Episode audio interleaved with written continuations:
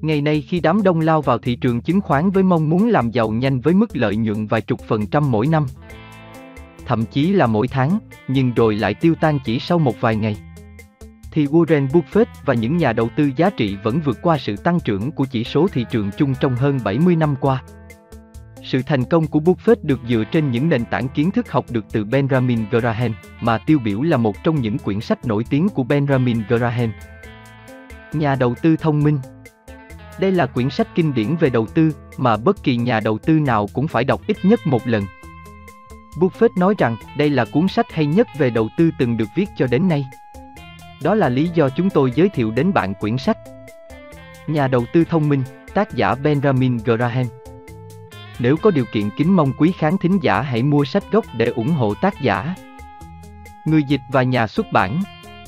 Đừng quên đăng ký kênh để theo dõi những quyển sách hay về đầu tư trên kênh YouTube này.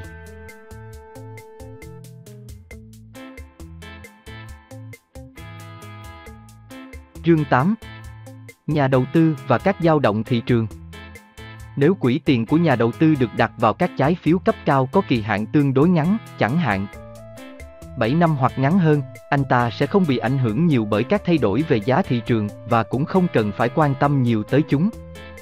Điều này cũng áp dụng với các trái phiếu tiết kiệm Mỹ mà anh ta giữ, những thứ anh ta luôn có thể trả lại với mức giá chi phí mua vào hoặc cao hơn. Các trái phiếu dài hạn của anh ta có thể có sự thay đổi giá tương đối rộng trong thời hạn lưu hành của chúng, và danh mục đầu tư vào cổ phiếu thường của anh ta gần như chắc chắn sẽ dao động về giá trị trong bất kỳ giai đoạn vài năm nào. Nhà đầu tư nên biết về những khả năng này và cần được chuẩn bị sẵn sàng cả về mặt tài chính lẫn tâm lý. Anh ta sẽ muốn thu lợi từ những thay đổi của các mức thị trường, hẳn là qua sự tăng giá trị của các chứng khoán anh ta giữ khi thời gian trôi qua. Và có lẽ là bằng việc mua và bán tại những mức giá thuận lợi. Sự quan tâm này về phần anh ta là không thể tránh được. Và cũng rất chính đáng. Nhưng nó có nguy hiểm rất thực là có thể khiến anh ta có thái độ và hoạt động mang tính đầu cơ. Rất dễ để chúng tôi bảo là bạn đừng đầu cơ, song điều khó đối với bạn là làm theo lời khuyên đó. Hãy cho phép chúng tôi nhắc lại những gì chúng tôi đã nói ngay ở đầu, nếu bạn muốn đầu cơ thì cứ làm đi. Song mắt bạn phải mở to, để biết rằng cuối cùng có thể bạn sẽ phải mất tiền, hãy đảm bảo chắc chắn là bạn phải giới hạn được lượng rủi ro và tách rời nó một cách hoàn toàn ra khỏi chương trình đầu tư của bạn. Đầu tiên, chúng tôi sẽ đề cập đến một vấn đề quan trọng hơn là sự thay đổi giá của cổ phiếu thường, và sau đó chuyển sang lĩnh vực trái phiếu.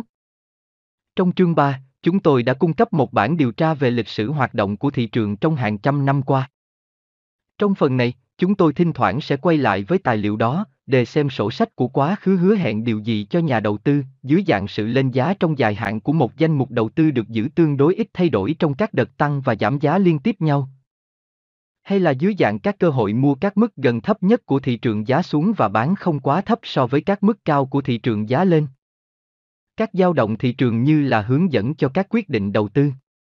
Do các cổ phiếu thường, thậm chí cả những cái có cấp độ đầu tư, phải chịu các dao động giá liên tục và rất rộng, nhà đầu tư thông minh nên quan tâm đến các khả năng thu lợi từ những lần con lắc xoay chuyên đó. Có hai cách anh ta có thể dùng, cách xác định thời điểm và cách định giá. Khi nói xác định thời điểm chúng tôi có ý nói đến cố gắng dự đoán động thái của thị trường chứng khoán, để mua hoặc giữ khi phương hướng tương lai chắc chắn sẽ đi lên. Để bán hoặc tránh mua khi phương hướng đi xuống. Khi nói định giá, chúng tôi muốn nói đến cố gắng mua chứng khoán khi chúng có mức giá niêm yết thấp hơn nhiều giá trị hợp lý của chúng. Và bán chúng đi khi giá của chúng cao hơn giá trị đó. Có một kiểu định giá ít tham vọng hơn, đó là nỗ lực khá đơn giản, khi mua bạn không bỏ ra quá nhiều tiền cho chứng khoán của mình. Điều này có lẽ là đủ đối với nhà đầu tư phòng vệ, người đặt trọng tâm vào việc giữ chứng khoán lâu dài, nhưng điều đó có nghĩa là thể hiện sự lưu tâm cần thiết tối thiểu đối với các mức giá của thị trường. Chúng tôi tin rằng nhà đầu tư thông minh có thể tạo ra các kết quả thỏa đáng từ việc định giá theo bất kỳ kiểu nào. Chúng tôi cũng tin rằng nếu anh ta đặt trọng tâm vào việc xác định thời điểm, theo nghĩa là dự đoán, anh ta rốt cuộc sẽ trở thành một nhà đầu cơ và sẽ có kết quả tài chính của một nhà đầu cơ. Sự phân biệt này có vẻ tinh tế đối với những người không chuyên và nó không được chấp nhận phổ biến trên phố oan. Thật ra trong việc kinh doanh, hoặc trong niềm tin tuyệt đối, thì các nhà môi giới chứng khoán và dịch vụ đầu tư có vẻ gắn kết với một nguyên tắc là cả các nhà đầu tư và đầu cơ vào chứng khoán thường đều nên chú ý cẩn thận tới các dự báo thị trường.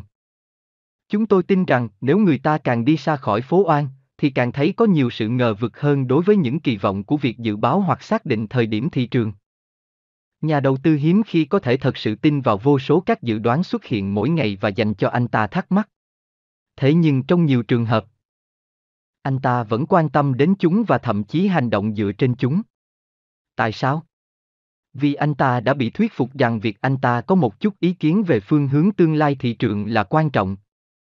Và vì anh ta cảm thấy là công ty môi giới hoặc dịch vụ dự đoán ít ra là đáng tin cậy hơn là bản thân mình.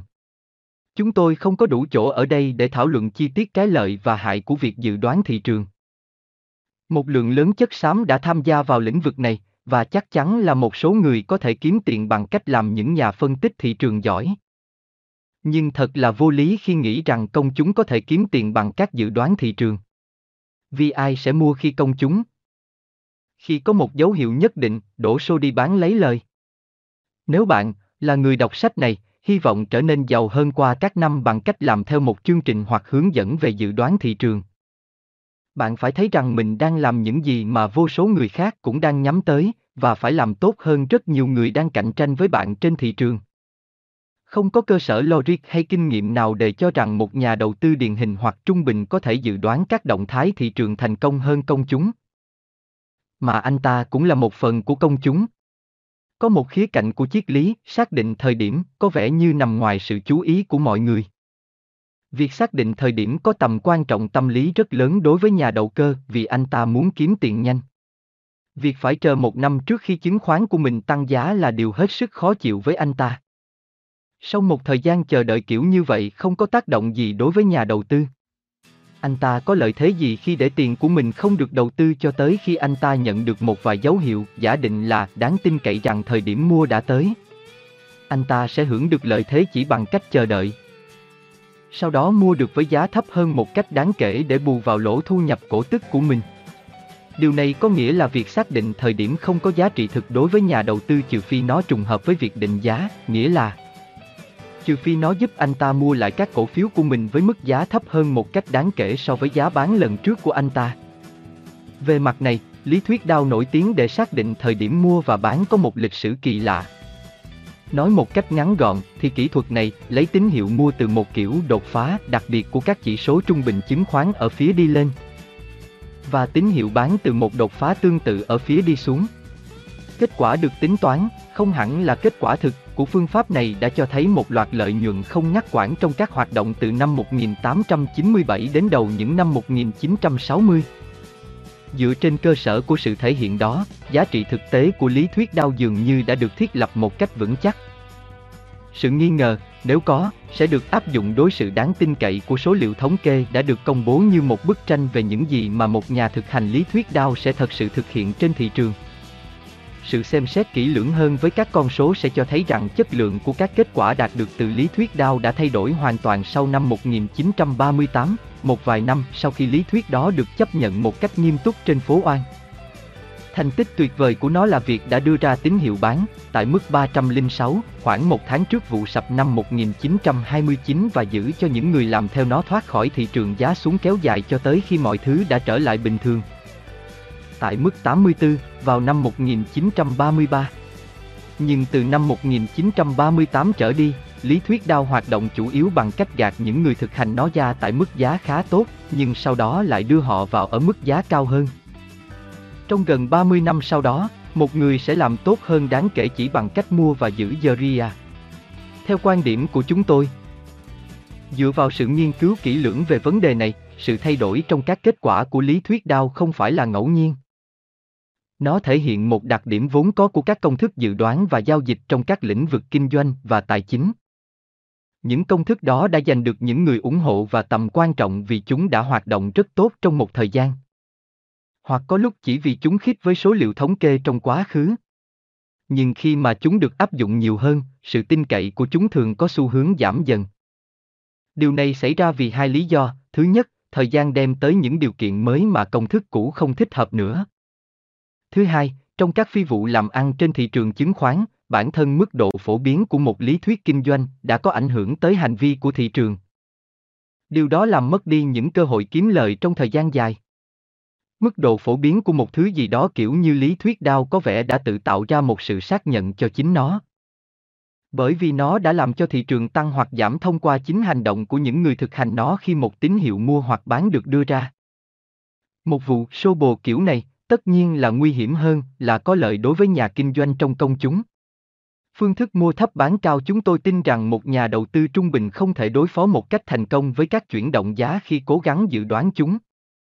Anh ta có thể thu lời từ chúng sau khi chúng xảy ra, tức là mua sau mỗi lần giảm mạnh và bán sau mỗi lần tăng mạnh không? Những dao động của thị trường trong một thời gian nhiều năm cho đến năm 1950 đã đem tới sự khích lệ đáng kể cho ý tưởng đó.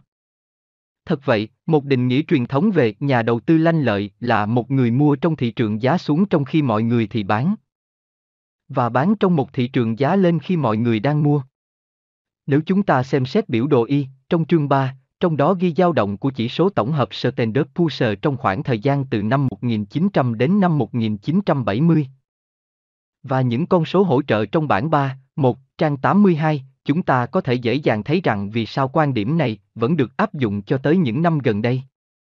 Trong giai đoạn từ năm 1897 đến năm 1949 có 10 chu kỳ thị trường trọn vẹn, chạy từ mức thấp nhất của thị trường giá xuống đến mức cao nhất của thị trường giá lên. Và trở lại mức thấp nhất của thị trường giá xuống. 6 chu kỳ trong số này kéo dài không quá 4 năm, 4 chu kỳ có thời gian 6 hoặc 7 năm. Và một chu kỳ, Chu kỳ kỷ nguyên mới, nổi tiếng của các năm 1921-1932 kéo dài tới 11 năm. Số phần trăm tăng từ mức thấp nhất đến mức cao nhất có phạm vi từ 44% đến 500%. Và hầu hết là trong khoảng từ 50% đến 100%. Số phần trăm sụt giảm sau đó có phạm vi từ 24% đến 89%. Và hầu hết trong khoảng từ 40% đến 50% nên nhớ rằng một lần giảm 50% sẽ làm mất hoàn toàn lợi thế trước đó của việc tăng 100%. Hầu hết các thị trường giá lên đều có một số đặc điểm chung được định nghĩa rõ ràng, chẳng hạn như một, một mức giá cao lịch sử. 2. Tỷ lệ giá lợi tức cao, 3. Hoa lợi cổ tức thấp so với hoa lợi của trái phiếu, 4. Có nhiều sự đầu cơ bằng tiền vay, bào chứng. Và 5. Nhiều phát hành cổ phiếu thường mới với chất lượng thấp. Do đó, Đối với một người nghiên cứu lịch sử thị trường chứng khoán thì có vẻ nhà đầu tư thông minh phải có khả năng nhận dạng những thị trường giá xuống và giá lên luân hồi. Và mua trong thị trường giá xuống, bán trong thị trường giá lên, và cứ làm như vậy phần lớn thời gian tại những khoảng thời gian tương đối ngắn. Nhiều phương pháp đa dạng đã được phát triển để quyết định các mức mua và bán của thị trường chung dựa vào các yếu tố giá trị hoặc chuyển động phần trăm giá. Hoặc cả hai. Nhưng chúng tôi cần phải chỉ ra rằng ngay cả trước khi thị trường giá lên chưa từng thấy bắt đầu vào năm 1949, đã có các dao động đủ lớn trong các chu kỳ thị trường kế tiếp nhau để làm phức tạp và đôi khi là làm rối loạn quá trình đáng mong ước của việc mua thấp và bán cao. Chu kỳ khác biệt đáng lưu ý nhất, đương nhiên, là thị trường giá lên rất lớn vào cuối những năm 1920, khiến tất cả tất cả các tính toán đều bị trật bánh răng. Do đó, thậm chí cả vào năm 1949, việc những phương pháp và cách thực hiện tài chính của nhà đầu tư có thể dựa chủ yếu vào việc mua tại các mức thấp của thị trường giá xuống và bán tại những mức cao của thị trường giá lên là một việc hoàn toàn không chắc chắn. Hóa ra, điều ngược lại mới đúng.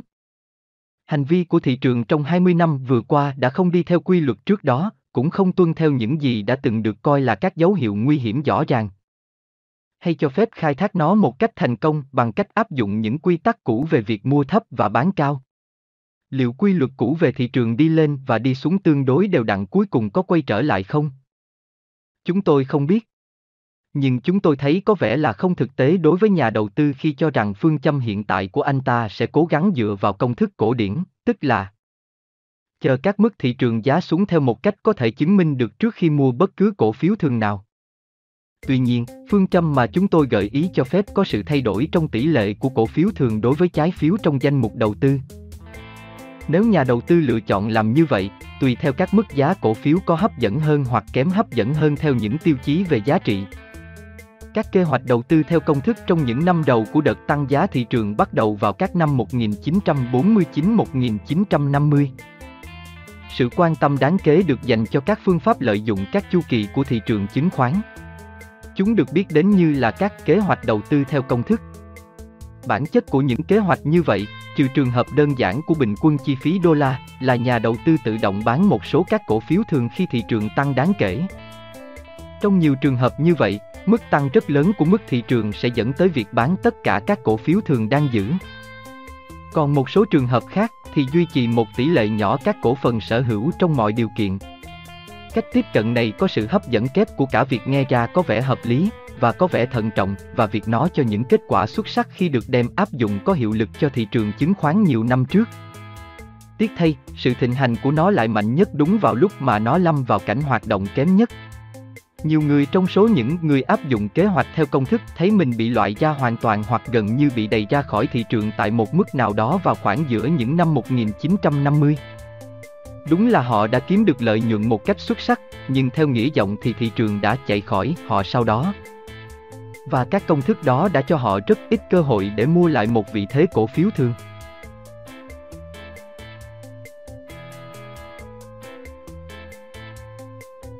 Có sự tương tự giữa trải nghiệm của những người dùng phương pháp đầu tư theo công thức vào đầu những năm 1950 và những người kiên quyết dùng phiên bản hoàn toàn máy móc của lý thuyết đao khoảng 20 năm trước đó. Trong cả hai trường hợp, khi mà sự áp dụng phổ biến xuất hiện cũng chính là lúc hệ thống đó không còn hoạt động tốt nữa. Chúng tôi cũng đã có một trải nghiệm buồn tương tự với chính phương pháp giá trị trung tâm của mình nhằm xác định các mức mua và bán đã định của chỉ số trung bình công nghiệp Dow Jones. Bài học ở đây có lẽ sẽ là, bất cứ một phương pháp kiếm tiền nào trong thị trường chứng khoán mà có thể dễ dàng miêu tả và được nhiều người làm theo thì đều là quá đơn giản và quá dễ dàng để có thể tồn tại được một cách lâu dài. Nhận xét kết luận của Spinoza được áp dụng cho phố oan cũng như cho triết học, tất cả những gì xuất sắc thì vừa khó lại vừa hiếm. Những dao động thị trường trong danh mục của nhà đầu tư bất kỳ nhà đầu tư nào sở hữu cổ phiếu thường chắc hẳn đều kỳ vọng rằng chúng sẽ dao động về giá trị theo năm tháng. Động thái của chỉ số Yoria kể từ lần xuất bản trước của chúng tôi được viết vào năm 1964 chắc sẽ phản ánh khá tốt những gì đã xảy ra với danh mục đầu tư của một nhà đầu tư thận trọng. Người đã tự giới hạn các cổ phần chứng khoán mà mình nắm giữ trong phạm vi những công ty lớn, nổi bật và có hoạt động gây vốn thận trọng. Giá trị tổng thể đã tăng từ mức trung bình là 890 lên mức đỉnh cao là 995 vào năm 1966, và lại ở mức 985 vào năm 1968. Giảm xuống 631 vào năm 1970 và đã hồi phục gần như hoàn toàn tới mức 940 vào đầu năm 1971. Vì các phát hành viên lẻ đạt các mức cao nhất và thấp nhất của mình tại các thời điểm khác nhau. Những dao động trong nhóm Dow Jones sẽ toàn bộ ít nghiêm trọng hơn so với những thành phần riêng rẽ. Chúng tôi đã lần theo những dao động giá trong các loại danh mục cổ phiếu thường thận trọng và đa dạng hóa khác và thấy rằng các kết quả tổng thể không khác nhiều so với kết quả ở trên. Nói chung, cổ phiếu của các công ty thuộc hàng thứ hai dao động rộng hơn cổ phiếu của các công ty lớn, nhưng điều này không nhất thiết có nghĩa là một nhóm công ty vững chắc nhưng nhỏ hơn sẽ thể hiện kém hơn trong một thời kỳ tương đối dài. Trong bất cứ trường hợp nào, nhà đầu tư cũng có thể sẵn sàng phải cam chịu trước khả năng đó còn hơn là khả năng hầu hết các cổ phần của anh ta sẽ tăng. Chẳng hạn 50% hoặc cao hơn từ điểm thấp nhất của chúng và giảm tương đương 1 phần 3 hoặc lớn hơn từ điểm cao nhất của chúng tại những thời điểm khác nhau trong 5 năm tới. Một nhà đầu tư nghiêm túc sẽ không dễ tin rằng các giao động hàng ngày hoặc thậm chí là hàng tháng của thị trường chứng khoán sẽ làm cho anh ta giàu hơn hoặc nghèo hơn. Nhưng còn các thay đổi dài hạn hơn và rộng lớn hơn thì sao? Ở đây, các câu hỏi thực tế được đưa ra, và các vấn đề về tâm lý có khả năng sẽ trở nên phức tạp hơn. Một lần tăng đáng kể trên thị trường lập tức là một lý do chính đáng để thỏa mãn, và là căn nguyên của sự quan tâm thận trọng. Nhưng nó cũng tạo ra sự cám dỗ mạnh mẽ dẫn tới hành động thiếu thận trọng. Các cổ phần của bạn đã tăng giá ư? Tốt quá. Bạn đã giàu hơn trước, tốt quá. Nhưng có phải giá đã tăng quá cao, và bạn có nên nghĩ về việc bán đi không? Hay bạn phải tự trách mình vì đã không mua nhiều cổ phần hơn khi mức thị trường thấp hơn? Hoặc, tệ hơn cả, hiện giờ bạn có nên nhượng bộ trước bầu không khí của thị trường giá lên?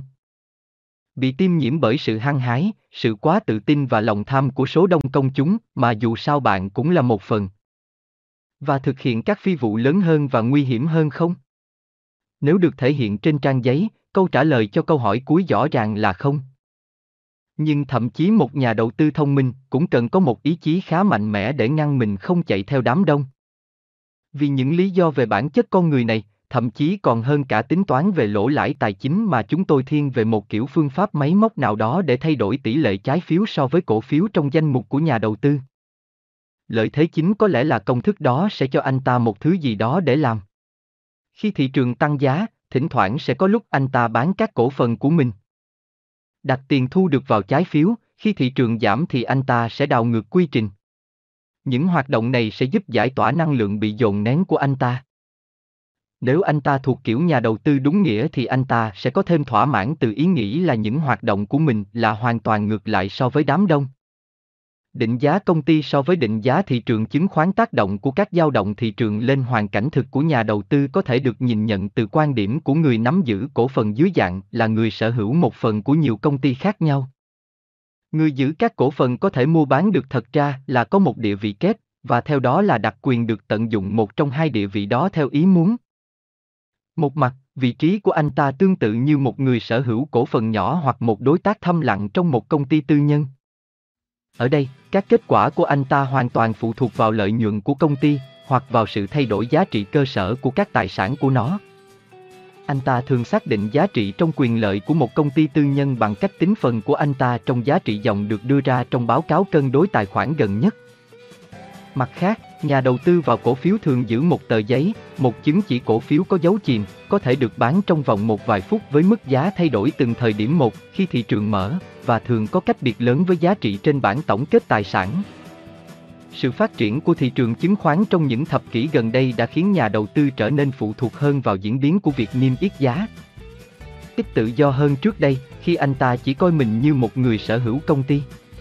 Lý do là những công ty thành công mà anh ta có nhiều khả năng tập trung các cổ phần của mình vào thường bán với các mức giá cao hơn đáng kể giá trị tài sản dòng của chúng, tức là giá trị trên sổ sách. Hay giá trị trên bảng tổng kết tài sản.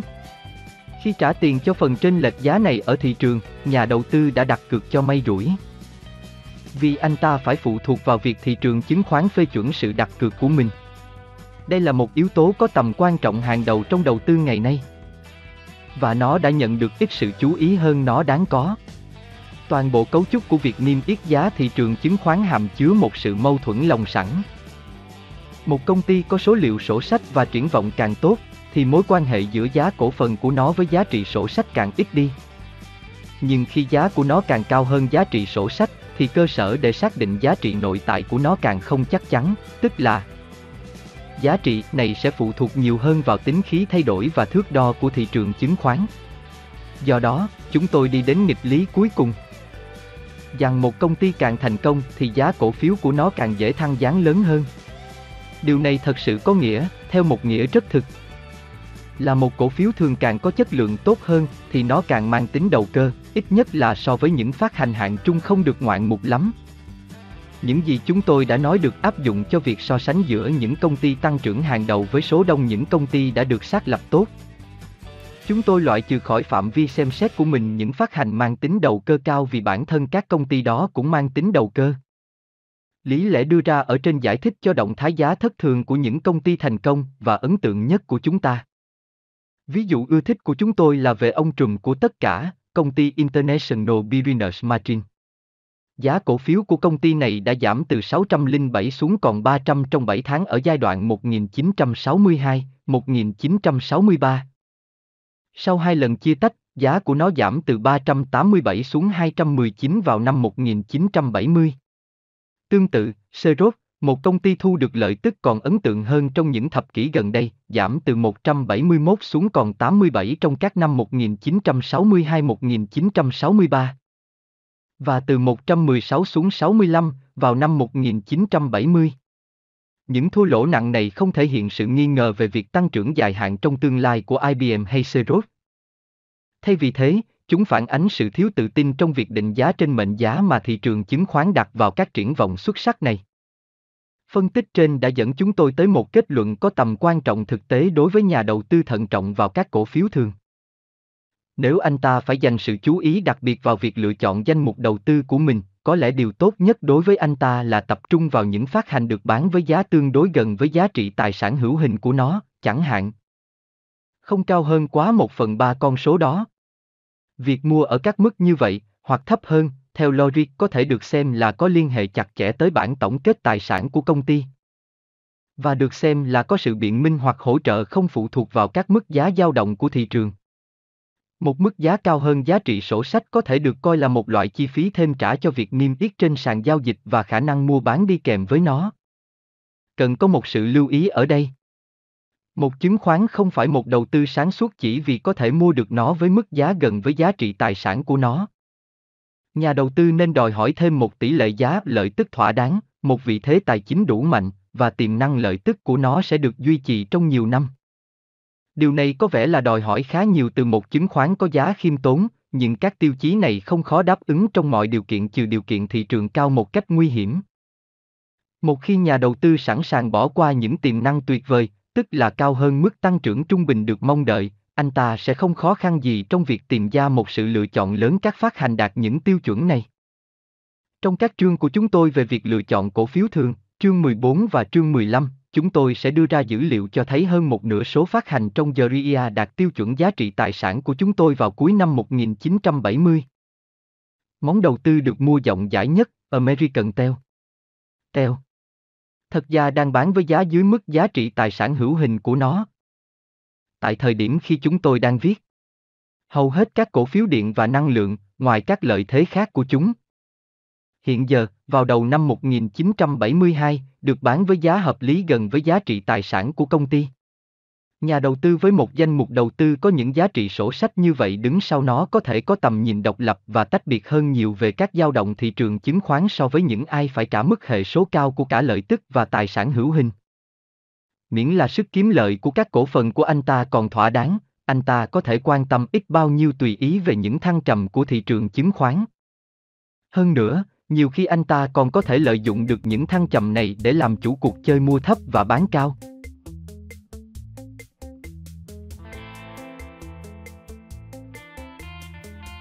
Ví dụ về công ty A.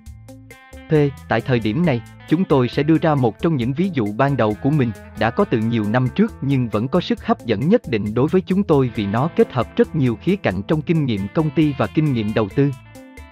Ví dụ đó là về công ty Great Atlantic Pacific Tico. Dưới đây là câu chuyện. Các cổ phiếu A, P được đưa ra kinh doanh lần đầu trên thị trường QB.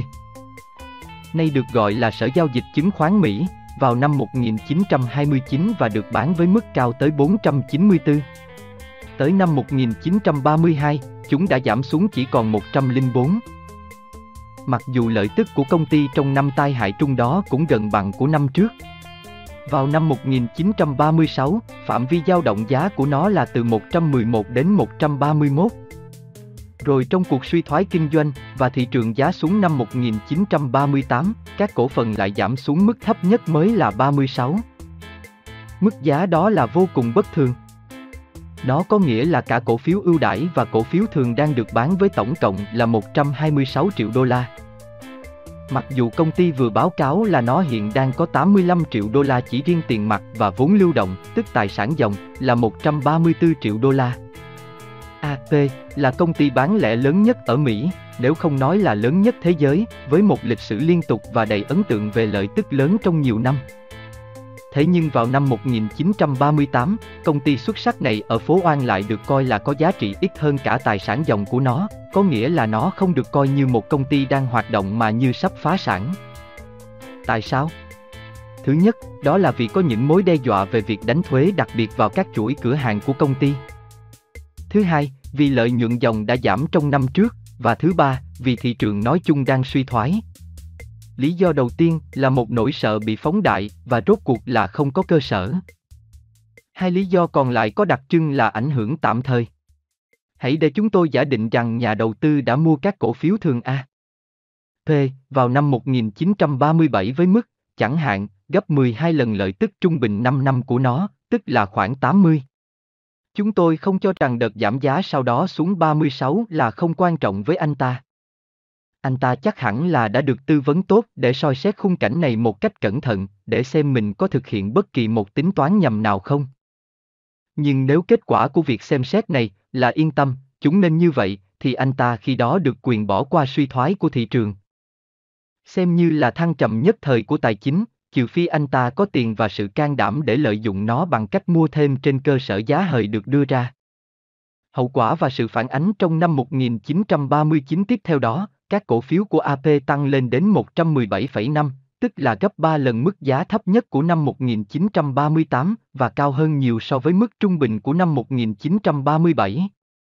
Sự đảo ngược trong động thái của cổ phiếu thường không có gì là bất thường, nhưng trong trường hợp của A. P, nó có ấn tượng hơn cả. Trong những năm sau năm 1949, cổ phiếu của chuỗi các cửa hàng tạp phẩm này tăng theo thị trường chung cho tới vào năm 1961. Khi chứng khoán được chia tách, 10 đổi 1 đạt mức cao nhất là 70,5, tương đương với mức 705 đối với các cổ phiếu năm 1938. Mức giá 70,5 này ấn tượng vì nó gấp 30 lần lợi tức năm 1961. Tỷ lệ giá lợi tức như vậy, so với mức gấp 23 lần của Zaria năm đó, hẳn phải hàm ý những kỳ vọng về sự tăng trưởng lợi tức tuyệt vời. Sự lạc quan này không được biện minh bằng báo cáo lợi tức của công ty những năm trước đó, và nó đã hoàn toàn sai lầm. Thay vì tăng nhanh, hướng đi của lợi tức trong thời kỳ sau đó nói chung là đi xuống.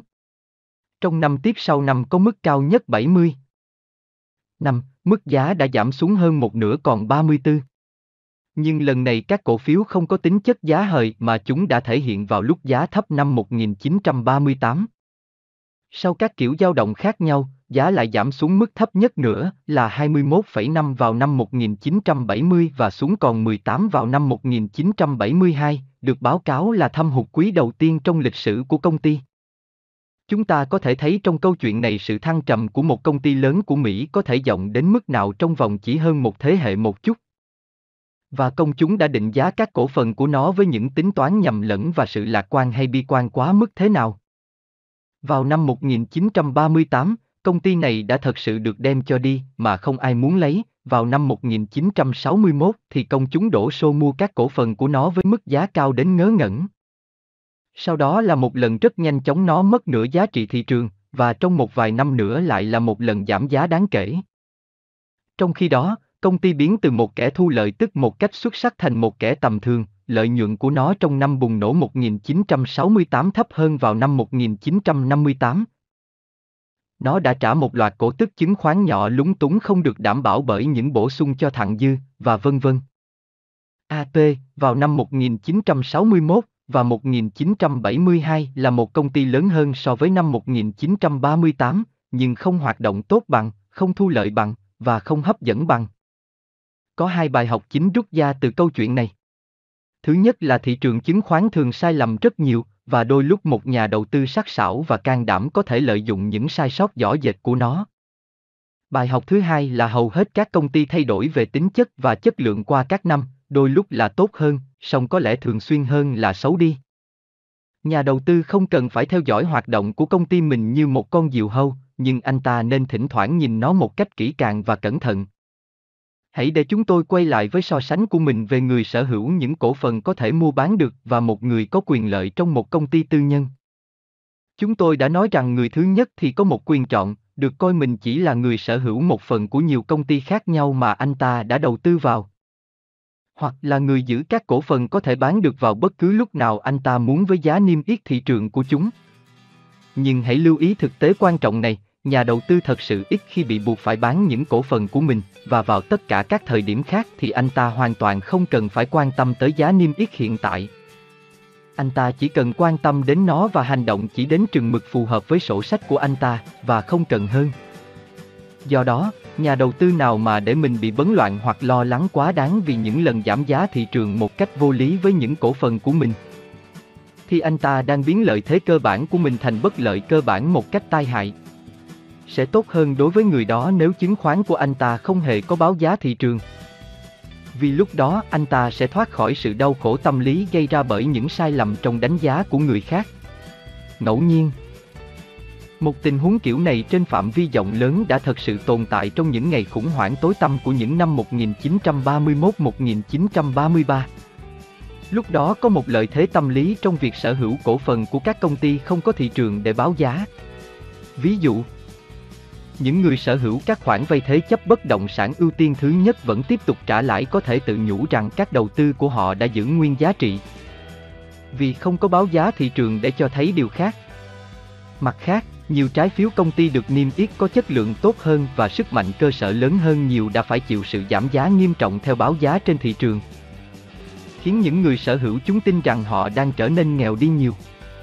Trên thực tế, những người sở hữu này lại tốt hơn với những chứng khoán được niêm yết. Mặc cho mức giá thấp của chúng. Vì nếu họ muốn, hoặc thấy cần, thì ít nhất họ có thể bán những trái phiếu này đi, có thể là để đổi lấy những món hời hơn nữa. Hoặc họ có thể, theo một cách logic, coi những hành động của thị trường là tạm thời và về cơ bản là vô nghĩa. Nhưng đó là sự lừa dối bản thân khi bạn bảo mình rằng bạn đã không phải chịu sự giảm giá trị chỉ vì những chứng khoán của bạn không có thị trường để báo giá. Quay lại với người sở hữu cổ phần A. P của chúng ta vào năm 1938, chúng tôi cho rằng miễn là anh ta giữ những cổ phần của mình thì anh ta sẽ không phải chịu thua lỗ gì từ sự giảm giá của chúng. Ngoài trừ những gì mà đánh giá của chính anh ta có thể nhắc anh ta, rằng sự giảm giá có nguyên do từ sự giảm giá trị cơ sở hoặc giá trị nội tại của chúng. Nếu không có sự giảm giá kiểu như vậy xảy ra, anh ta có quyền kỳ vọng rằng giá thị trường sẽ quay trở lại với mức của năm 1937 hoặc tốt hơn, mà thực tế là nó đã diễn ra như vậy vào năm tiếp theo. Về khía cạnh này, vị thế của anh ta ít nhất là tốt bằng những trường hợp anh ta sở hữu cổ phần của một công ty gọi vốn nội bộ không có thị trường để báo giá cổ phần của nó. Vì cả trong trường hợp đó nữa, anh ta có thể có hoặc có thể không có lý lẽ biện hộ về việc cắt tỉa bớt trong tâm tưởng một phần giá chi phí các cổ phần của anh ta do tác động của vụ suy thoái năm 1938, tùy thuộc vào những gì đã xảy ra với công ty của anh ta. Những người phê bình phương pháp giá trị trong đầu tư chứng khoán lập luận rằng các cổ phiếu thường được niêm yết không thể hoàn toàn được coi hoặc định giá theo cách như của một quyền lợi trong một công ty gọi vốn nội bộ tương tự. Vì sự có mặt của một thị trường chứng khoán có tổ chức tạo cho việc sở hữu vốn cổ phần một thuộc tính quan trọng là tính thanh khoản. Nhưng ý nghĩa thật sự của tính thanh khoản trước hết là nhà đầu tư có cái lợi là sự định giá hàng ngày và thay đổi của thị trường chứng khoán với những cổ phần của anh ta.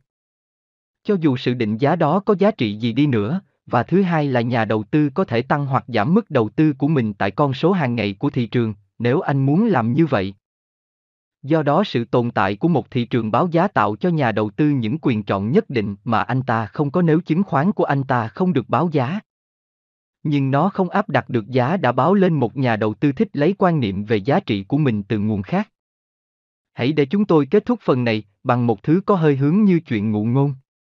Hãy tưởng tượng rằng trong một công ty gọi vốn nội bộ nào đó, bạn sở hữu một cổ phần nhỏ mà bạn đã chi vào đó 1.000 đô la. Một trong những đối tác của bạn tên là ngài thị trường là người bạn rất sốt sắng. Mỗi ngày ông ta cho bạn biết cổ phần của bạn có giá trị bao nhiêu và hơn nữa đề nghị mua hết cho bạn hoặc bán cho bạn thêm cổ phần trên cơ sở đó. Đôi lúc quan niệm về giá trị của ông ta có vẻ rất đáng tin và được biện hộ bởi những diễn biến và triển vọng kinh doanh mà bạn biết. Mặt khác, một cách thường xuyên, ngài thị trường lại để sự hăng hái hoặc sợ hãi lấn lướt, và bạn thấy giá trị mà ông ta đưa ra có vẻ thiếu chút nữa là thành ngớ ngẩn. Nếu bạn là nhà một nhà đầu tư cẩn thận hoặc một nhà kinh doanh sáng suốt, liệu bạn có để thông tin hàng ngày của ngài thị trường quyết định cách nhìn của bạn về giá trị của một khoản đầu tư 1.000 đô la vào công ty? Chỉ trừ phi bạn đồng ý với ông ta. Hoặc trong trường hợp bạn muốn giao dịch với ông ta. Bạn có thể vui sướng bán hết cho ông ta khi ông ta báo giá cao đến ngớ ngẩn. Và cũng vui không kém khi mua từ ông ta khi mức giá thật thấp. Nhưng trong phần lớn thời gian còn lại, bạn sẽ sáng suốt hơn khi tự hình thành các quan niệm của mình về giá trị các cổ phần mà bạn nắm giữ. Dựa vào các báo cáo đầy đủ của công ty về hoạt động và vị thế tài chính của nó. Một nhà đầu tư thật sự ở đúng vị trí đó khi anh ta sở hữu một cổ phiếu thường được niêm yết. Anh ta có thể lợi dụng giá thị trường hàng ngày hoặc mặc kệ nó, tùy theo những nhận định và mong muốn của chính bản thân anh ta. Anh ta cần phải nhận thức được các chuyển động giá quan trọng, vì nếu không thì những nhận định của anh ta sẽ chẳng để làm gì. Chúng có thể đưa cho anh ta một tín hiệu cảnh báo mà anh ta sẽ có lợi khi làm theo, nói đơn giản nghĩa là anh ta phải bán cổ phần của mình vì giá đã đi xuống. Báo hiệu những điều tệ hơn sắp tới. Theo quan điểm của chúng tôi, các dấu hiệu này gây nhầm lẫn cũng chẳng kém số lần mà chúng có ích. Tóm lại, các dao động giá chỉ có một ý nghĩa đáng chú ý với nhà đầu tư thực thụ. Chúng tạo cơ hội cho anh ta mua một cách thông minh khi giá giảm mạnh và bán một cách thông minh khi giá tăng lên nhiều. Còn vào những lúc khác, sẽ tốt hơn cho anh ta nếu anh ta quên thị trường chứng khoán đi và tập trung sự chú ý vào các tỷ suất lợi nhuận cổ tức của mình và các kết quả hoạt động của các công ty của anh ta. Tổng kết Khác biệt thực tế nhất giữa nhà đầu tư và nhà đầu cơ là ở thái độ của họ với các động thái của thị trường chứng khoán. Mối quan tâm chủ yếu của nhà đầu cơ là dự đoán và thu lợi từ những dao động của thị trường. Mối quan tâm chủ yếu của nhà đầu tư nằm trong việc mua và giữ những chứng khoán phù hợp với mức giá phù hợp. Các chuyển động của thị trường đối với anh ta quan trọng theo nghĩa thực tế, vì chúng luôn phiên tạo ra các mức giá thấp mà anh ta có thể mua một cách thông minh và các mức giá cao mà anh ta hẳn nên ngừng mua và chắc là không ngoan khi bán đi. Việc nhà đầu tư điển hình có nên thường xuyên trì hoãn việc mua cho tới khi các mức thị trường thấp xuất hiện là việc không hề chắc chắn. Vì nó có thể cần một khoảng thời gian chờ đợi dài, có nhiều khả năng sẽ mất thu nhập và khả năng mất các cơ hội đầu tư. Về tổng thể, có lẽ tốt hơn nếu nhà đầu tư thực hiện việc mua chứng khoán của mình mỗi khi anh ta có tiền để đặt vào chứng khoán. Trừ lúc mức thị trường trung cao hơn nhiều với những gì được coi là hợp lý theo các tiêu chuẩn về giá trị đã được xác lập vững chắc. Nếu anh ta muốn lanh lợi thì anh ta có thể tìm các cơ hội giá hời luôn hiện hữu trong các chứng khoán đơn lẻ. Ngoài việc dự đoán những chuyển động của thị trường chung, nhiều nỗ lực và chí năng trên phố Oan được hướng vào việc chọn các chứng khoán hoặc nhóm công nghiệp xét về mặt giá sẽ hoạt động tốt hơn những cái còn lại trong một thời kỳ tương đối ngắn trong tương lai. Dù việc này có vẻ logic, chúng tôi không tin rằng nó hợp với nhu cầu hay tính khí của nhà đầu tư thực thụ, nhất là vì anh ta sẽ phải cạnh tranh với một số lượng lớn các nhà kinh doanh trên thị trường chứng khoán và những nhà phân tích hàng đầu đang cố làm điều tương tự. Giống như trong tất cả những hoạt động khác trong đó đặt chuyển động giá lên đầu và giá trị cơ sở vào hàng thứ hai. Việc của những đầu óc thông minh thường làm trong lĩnh vực này có xu hướng chung là tự trung lập hóa bản thân và tự đánh bại bản thân sau nhiều năm. Nhà đầu tư với một danh mục đầu tư gồm những chứng khoán hợp lý cần phải ý thức được việc giá của chúng sẽ dao động và không nên lo lắng vì những lần giảm giá mạnh hay trở nên háo hức, vì những lần tăng giá mạnh. Anh ta nên nhớ rằng việc có báo giá thị trường là một điều thuận tiện cho anh ta, dù để lợi dụng nó hay để bỏ qua nó. Anh ta không bao giờ nên mua một chứng khoán vì nó tăng giá hay bán một chứng khoán vì nó đã giảm giá anh ta sẽ không sai lắm nếu đọc câu châm ngôn trên một cách đơn giản hơn, không bao giờ mua một chứng khoán ngay sau chỉ một lần tăng giá đáng kể hay bán một chứng khoán ngay sau chỉ một lần giảm giá đáng kể.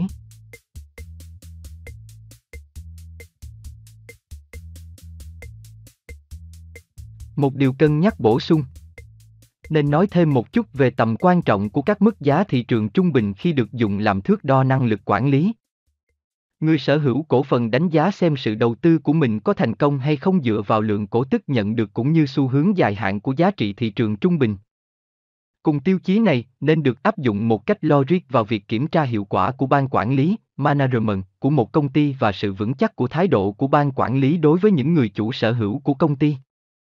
Điều này nghe có vẻ hiển nhiên, nhưng nó cần được nhấn mạnh.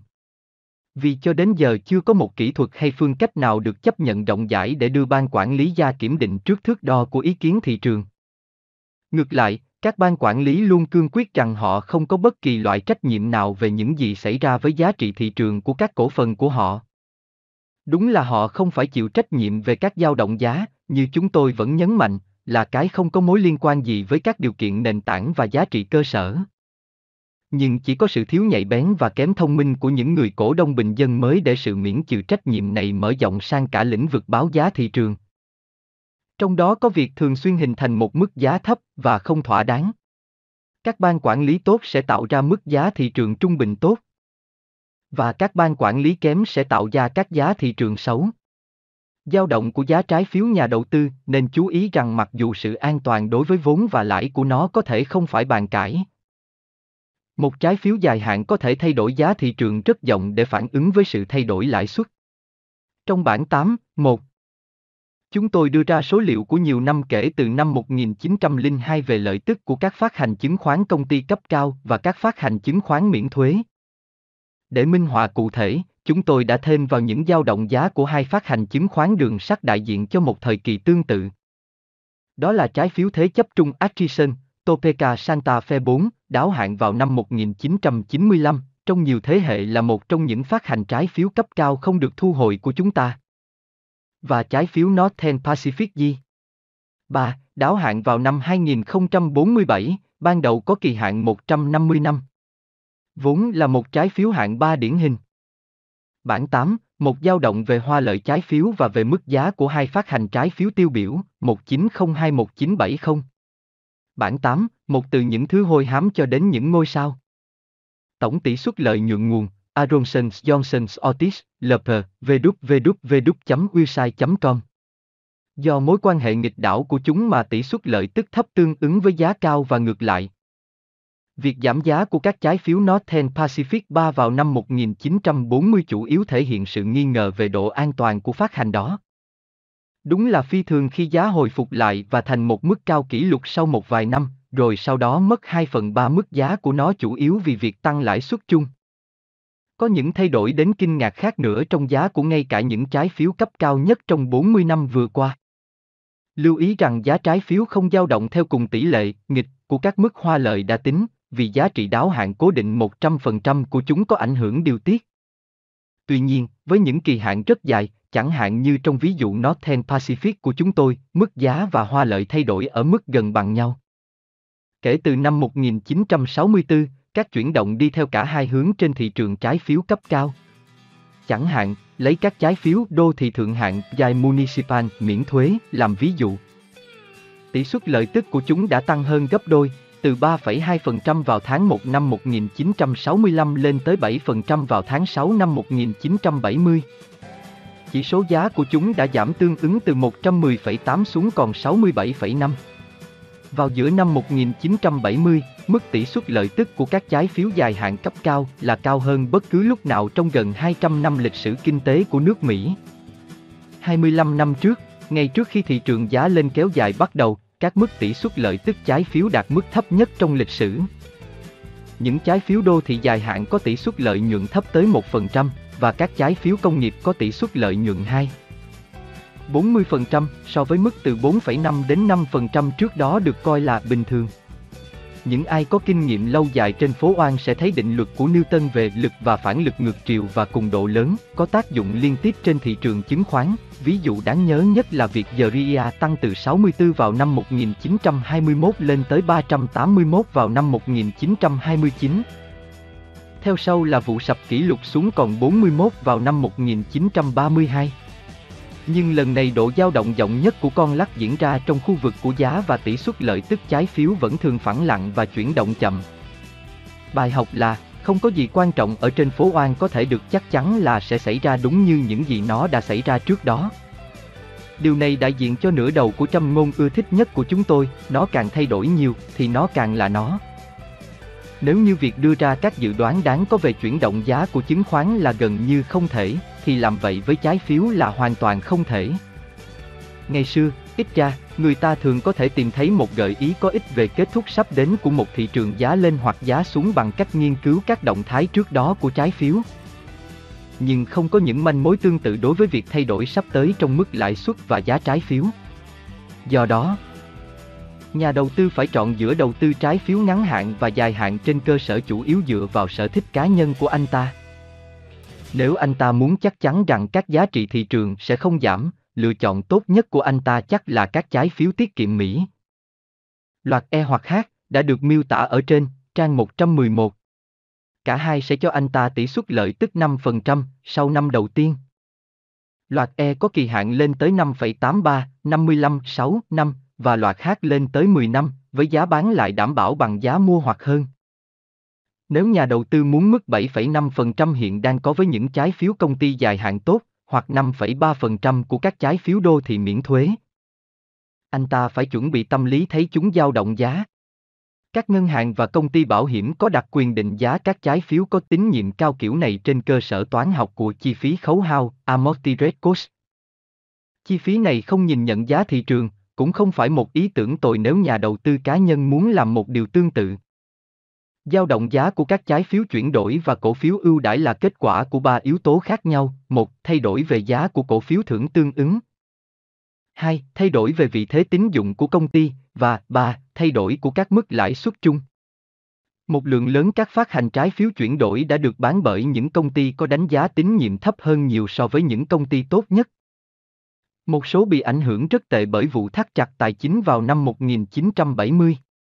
Kết quả là các phát hành trái phiếu chuyển đổi nói chung đã phải chịu gấp 3 lần các tác động gây bất ổn trong những năm gần đây. Và sự dao động giá dòng một cách bất thường. Do đó, trong trường hợp điển hình, nhà đầu tư sẽ lừa dối bản thân nếu anh ta mong đợi các phát hành trái phiếu chuyển đổi có sự kết hợp lý tưởng giữa tính an toàn của trái phiếu cấp cao và sự bảo hộ về giá. Cùng cơ hội thu lợi từ việc tăng giá của trái phiếu thường.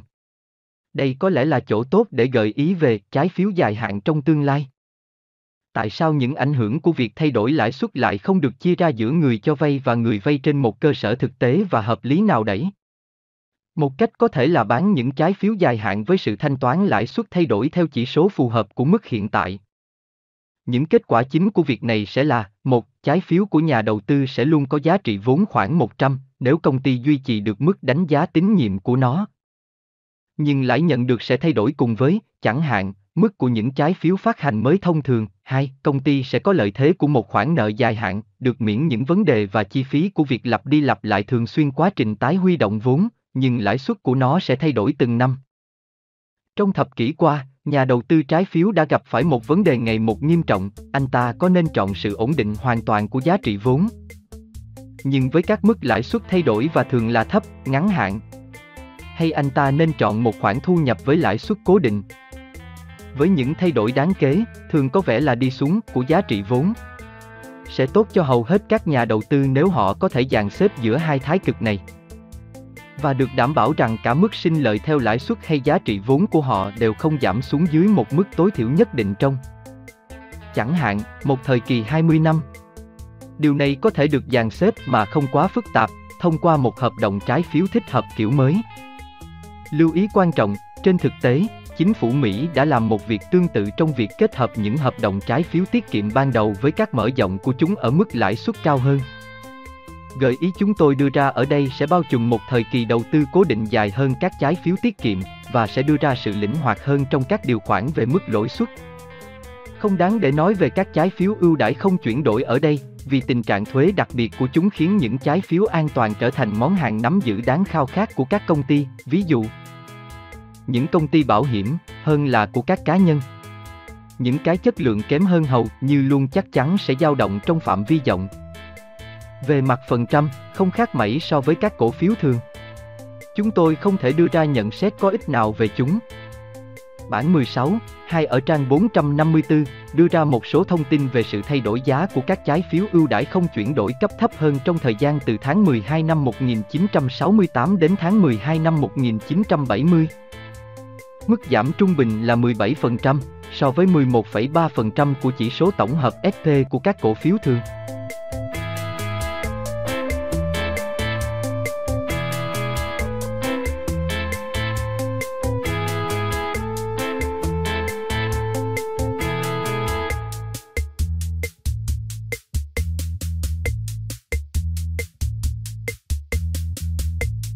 Bình luận về chương 8 Hạnh phúc của những người muốn được nổi tiếng thì phụ thuộc vào người khác, hạnh phúc của những người tìm kiếm niềm vui thì dao động cùng với các tâm trạng nằm ngoài tầm kiểm soát của họ.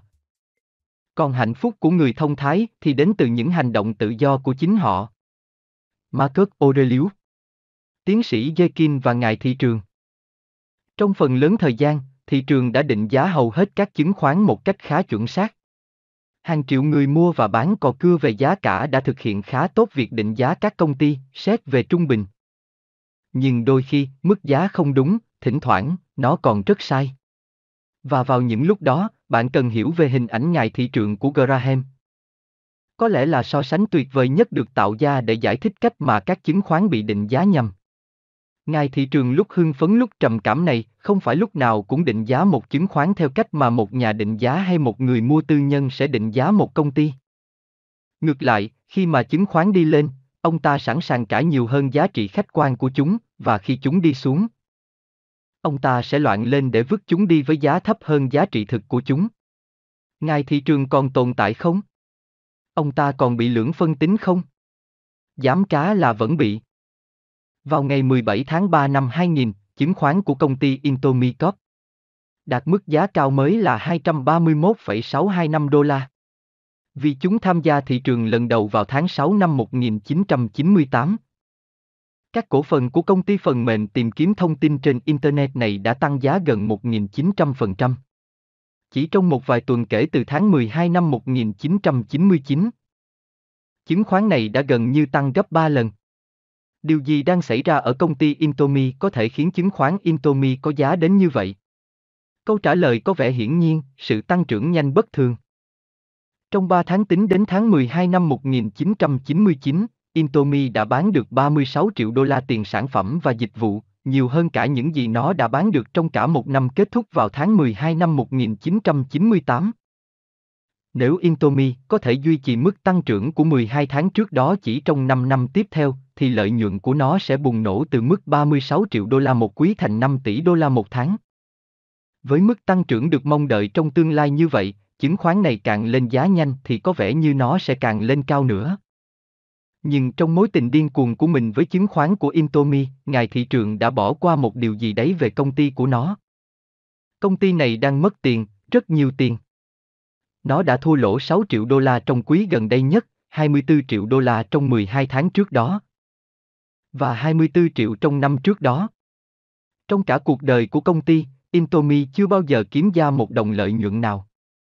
Thế mà, vào ngày 17 tháng 3 năm 2000, ngài thị trường lại định giá công ty bé xíu này tổng cộng là 25 tỷ đô la. Đúng vậy, tỷ đô la. Và rồi ngài thị trường rơi vào cơn trầm cảm bất ngờ như ác mộng. Vào ngày 30 tháng 9 năm 2002, chỉ 2 năm rưỡi sau khi đạt 231 625 đô la một cổ phần, chứng khoán của Intomi đóng cửa với mức 25 xu, đánh sập mức giá thị trường tổng cộng là 25 tỷ đô la xuống còn chưa đầy 40 triệu đô la. Công việc kinh doanh của Intomi đã tàn lụi. Hoàn toàn không phải, trong 12 tháng trước đó, công ty đã thu được lợi nhuận là 113 triệu đô la. Vậy điều gì đã thay đổi? Chỉ có tâm trạng của ngài thị trường thôi, vào đầu năm 2000, các nhà đầu tư điên lên về Internet đến nổi định giá cổ phần của Intomi gấp 250 lần lợi nhuận của công ty. Tuy nhiên, bây giờ, họ chỉ trả 0,35 lần lợi nhuận của nó thôi.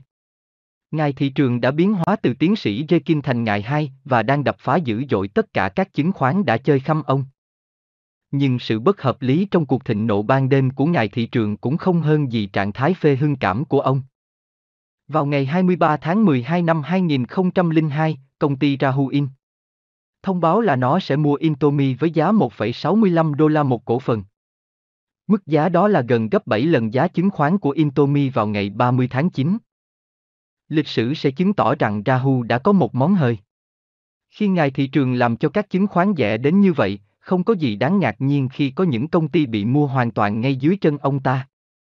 Tự mình nghĩ cho mình bạn có sẵn sàng để một lão khùng giỏi dành dành đến với bạn ít nhất 5 lần một tuần và bảo bạn rằng bạn nên có cùng cảm xúc với ông ta hay không?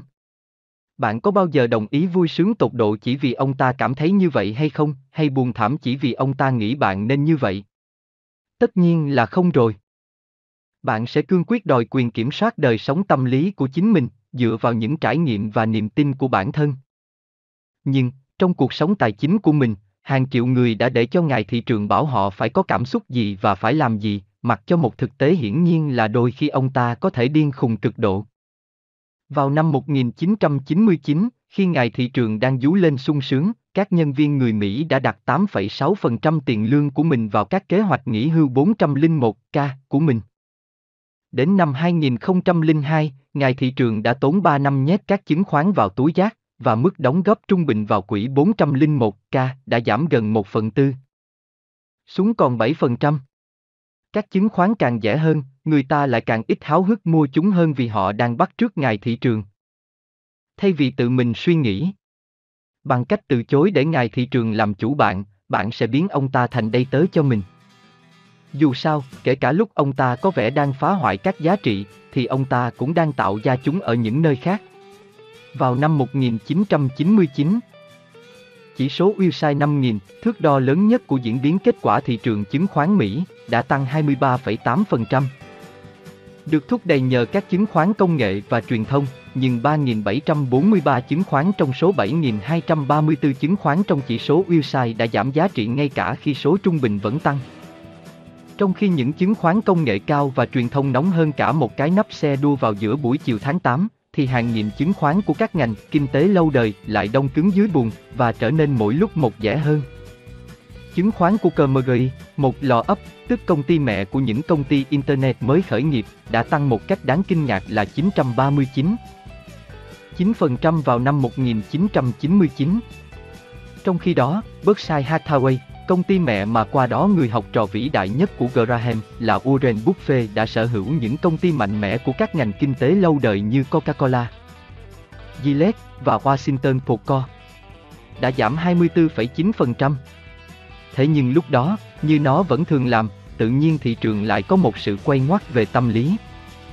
Hình 8, một cho thấy ví dụ về cách mà những chứng khoán thối của năm 1999 đã biến thành những ngôi sao từ năm 2000 đến năm 2002.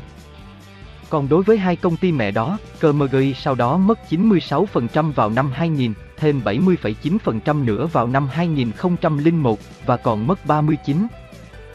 8% nữa vào năm 2002, tổng cộng mất 99,3%. Berkshire Hathaway tăng thêm 26,6% vào năm 2000 và 6,5% vào năm 2001.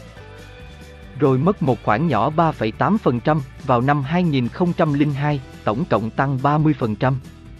Bạn có thể đánh bại các chuyên gia trong chính trò chơi của họ không? Một trong những nhận định mạnh mẽ nhất của Graham là thế này, nhà đầu tư nào để mình bị giảm đạp hoặc lo lắng quá đáng vì những lần giảm giá thị trường một cách vô lý đối với những cổ phiếu của mình. Nhà đầu tư đó đang biến lợi thế cơ bản của anh ta thành bất lợi cơ bản một cách tai hại. Graham có ý gì khi nói lợi thế cơ bản? Ông muốn nói rằng nhà đầu tư cá nhân thông minh có toàn bộ sự tự do lựa chọn để theo hay không theo ngài thị trường. Bạn có được niềm sung sướng của việc tự nghĩ cho mình. Tuy nhiên, nhà quản lý tiền tệ điển hình không có lựa chọn nào khác ngoài bắt trước từng hành động của ngài thị trường, mua cao. Bán thấp, dậm chân một cách gần như vô hồn theo những bước chân thất thường của ông ta. Đây là một trong những bất lợi mà những nhà quản lý quỹ tương hỗ và các nhà đầu tư chuyên nghiệp phải chịu. Với hàng tỷ đô la dưới quyền quản lý, họ phải hướng về những chứng khoán lớn nhất, những cái duy nhất mà họ có thể mua theo khối lượng triệu đô la mà họ cần để làm đầy danh mục đầu tư của mình. Do đó mà nhiều quỹ rốt cuộc sở hữu những chứng khoán khổng lồ giá cao. Các nhà đầu tư thường có xu hướng đổ thêm tiền mới vào các quỹ khi mà thị trường đi lên. Các nhà quản lý lại dùng tiền mới để mua thêm những chứng khoán mà họ đã sở hữu, đẩy giá lên các mức cao nguy hiểm hơn nữa. Nếu các nhà đầu tư vào quỹ đòi lại tiền khi thị trường giảm, các nhà quản lý có thể sẽ phải bán chứng khoán để trả tiền cho họ.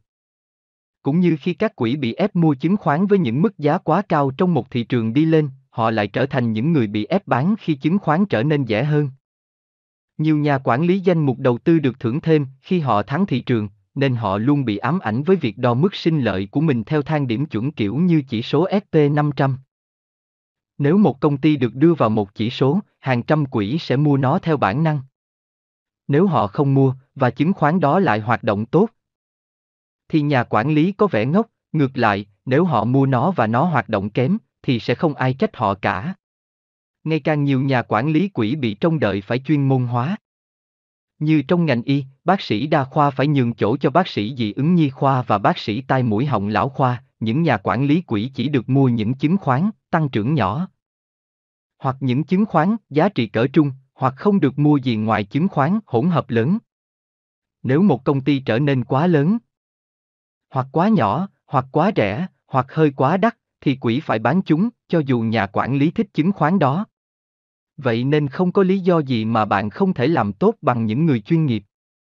Những gì bạn không thể làm, cho dù các bậc thông thái nói rằng bạn có thể, là thắng những người chuyên nghiệp trong chính trò chơi của họ. Những người chuyên nghiệp còn không thắng nổi trò chơi của chính mình kia mà.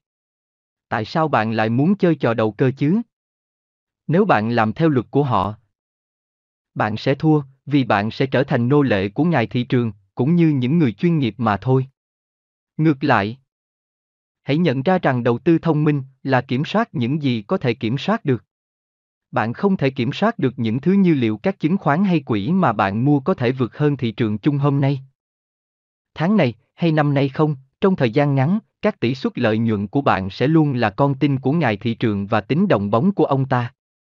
Nhưng bạn có thể kiểm soát chi phí môi giới của mình bằng cách kinh doanh ít lần, một cách bình tĩnh và rẻ tiền.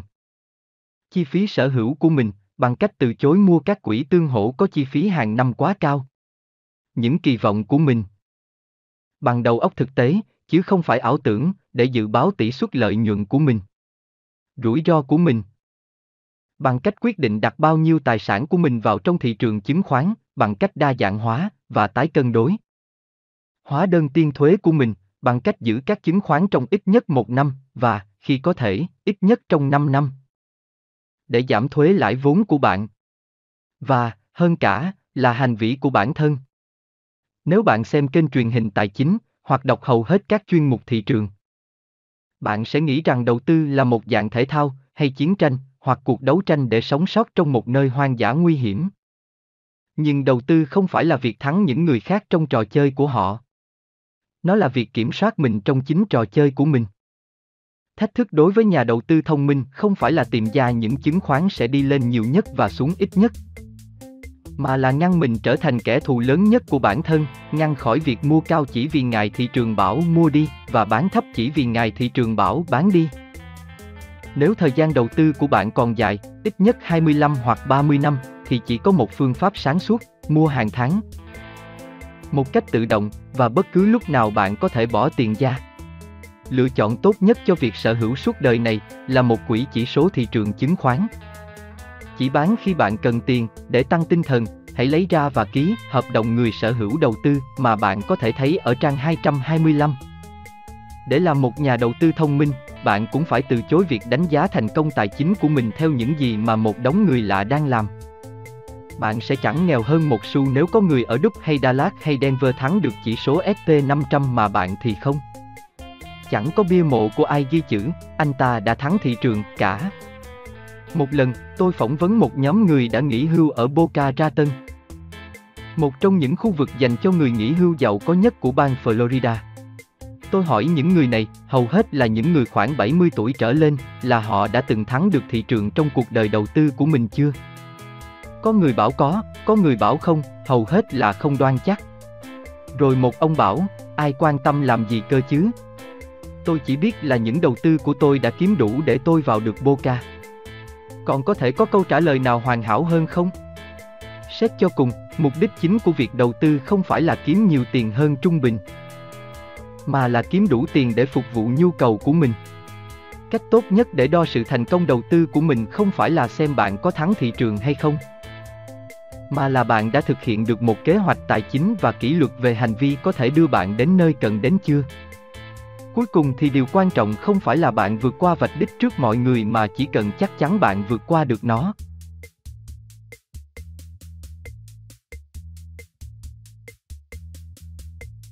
tiền và não của bạn. Thế thì tại sao các nhà đầu tư lại thấy ngày thị trường hấp dẫn như vậy? Hóa ra có vẻ là não của chúng ta đã được lập trình sẵn để đưa chúng ta vào các rắc rối đầu tư. Con người là những động vật được tạo ra để tìm kiếm. Các nhà tâm lý cho thấy rằng nếu bạn đưa cho một người một dãy số ngẫu nhiên và bảo họ là nó không có quy luật, không thể đoán trước, họ vẫn cố đoán xem tiếp theo sẽ là số gì. Tương tự như vậy, chúng ta biết rằng lần tung xúc sắc tiếp theo sẽ là số 7. Một cầu thủ bóng chày sẽ đánh cú ghi điểm, loạt số trúng thưởng sổ số tiếp theo sẽ là 4, 27, 9, 16, 42, 10 và chứng khoán nóng này sẽ là Microsoft tiếp theo. Nghiên cứu đột phá mới trong khoa thần kinh học cho thấy não của chúng ta được thiết kế để tìm ra các xu hướng kể cả khi chúng không tồn tại. Sau khi một sự kiện xảy ra chỉ hai hoặc ba lần liên tiếp, có những vùng trong não bộ con người, tên là hội đai trước và nhân áp ngoài sẽ tự động trông đợi việc nó sẽ còn xảy ra nữa. Nếu nó lặp lại thật, một chất hóa học tự nhiên là dopamine được tiết ra, làm ngập não bạn với một niềm thích thú nhẹ nhàng. Do đó, nếu một chứng khoán cứ tiếp tục đi lên một vài lần liên tiếp, thì bạn sẽ theo phản ứng mà trông mong nó tiếp tục đi lên, và hóa học trong não bạn thay đổi khi mà chứng khoán đi lên. Khiến bạn có sự phấn khích tự nhiên.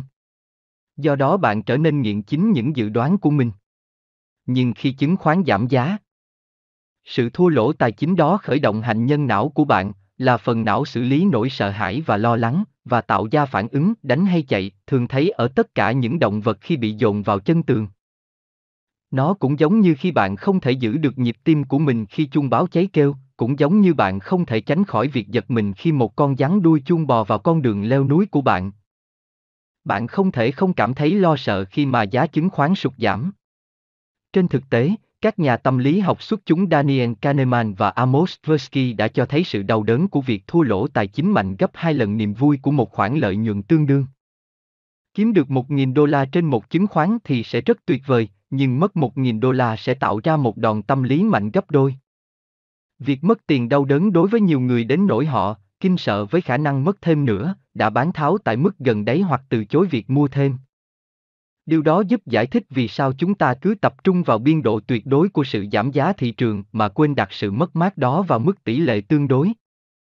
Thế cho nên, nếu một phóng viên truyền hình kêu lên, thị trường đang sụt giảm, chỉ số đau giảm 100 điểm, thì hầu hết người ta sẽ dùng mình.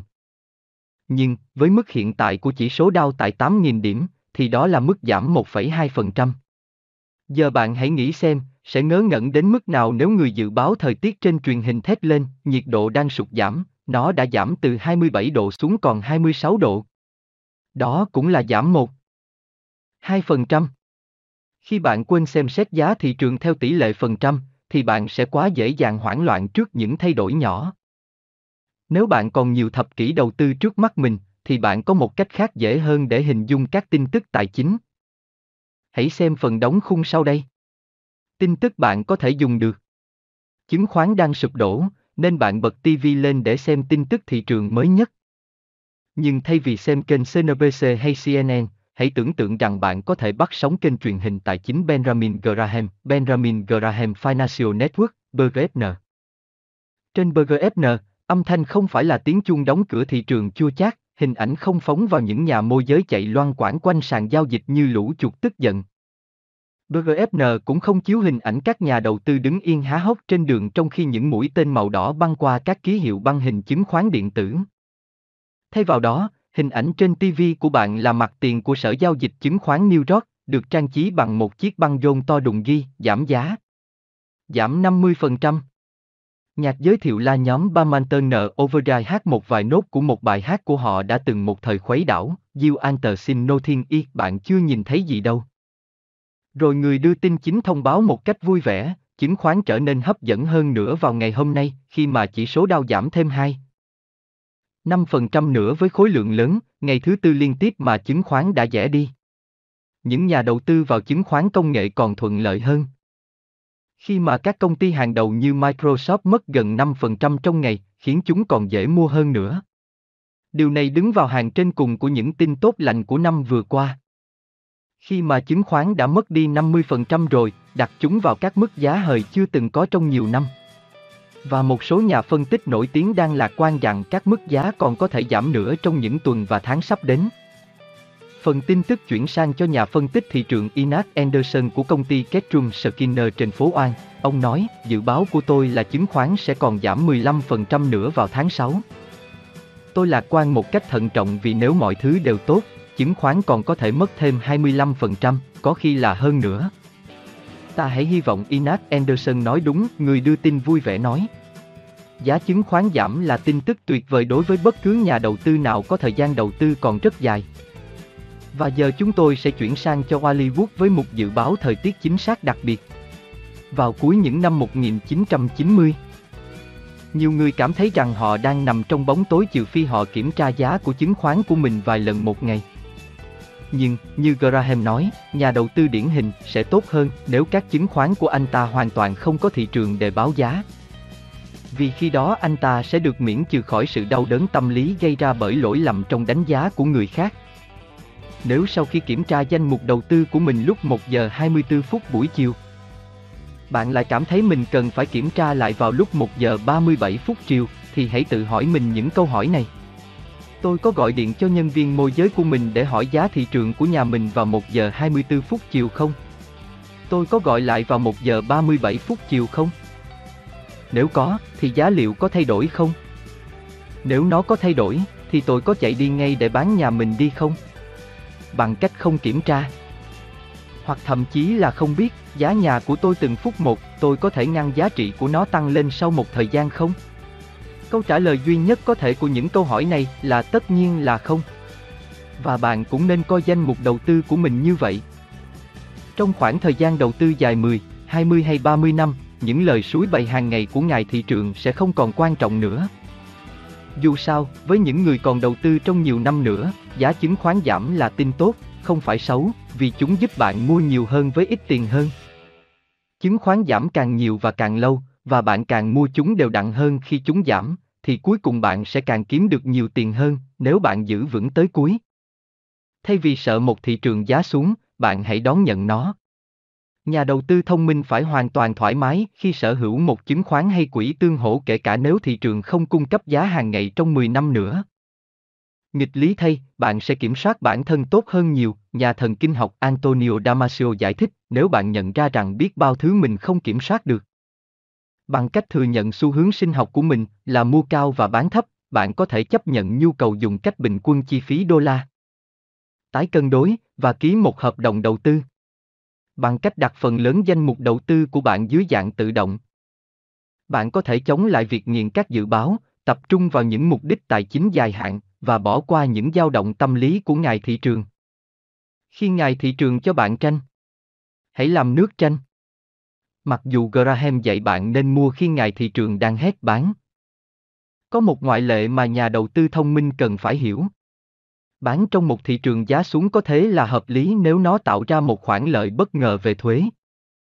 Luật thuế thu nhập nội địa Hoa Kỳ cho phép bạn dùng những thua lỗ đã hiện thực hóa, bất cứ sự giảm giá trị nào mà bạn tạo ra do bán cổ phiếu của mình để bù tới 3.000 đô la vào thu nhập thông thường. Hãy cho rằng bạn mua 200 cổ phiếu Coca-Cola vào tháng 1 năm 2000 với giá 60 đô la một cổ phiếu, tổng lượng đầu tư sẽ là 12.000 đô la.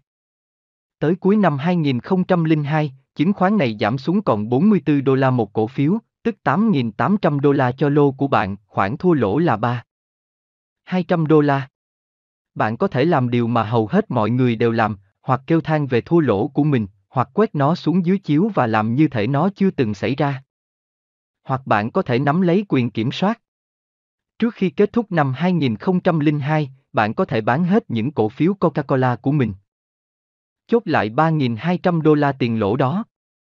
Rồi, sau 31 ngày theo luật của IRS, bạn sẽ lại mua 200 cổ phiếu của Coca-Cola.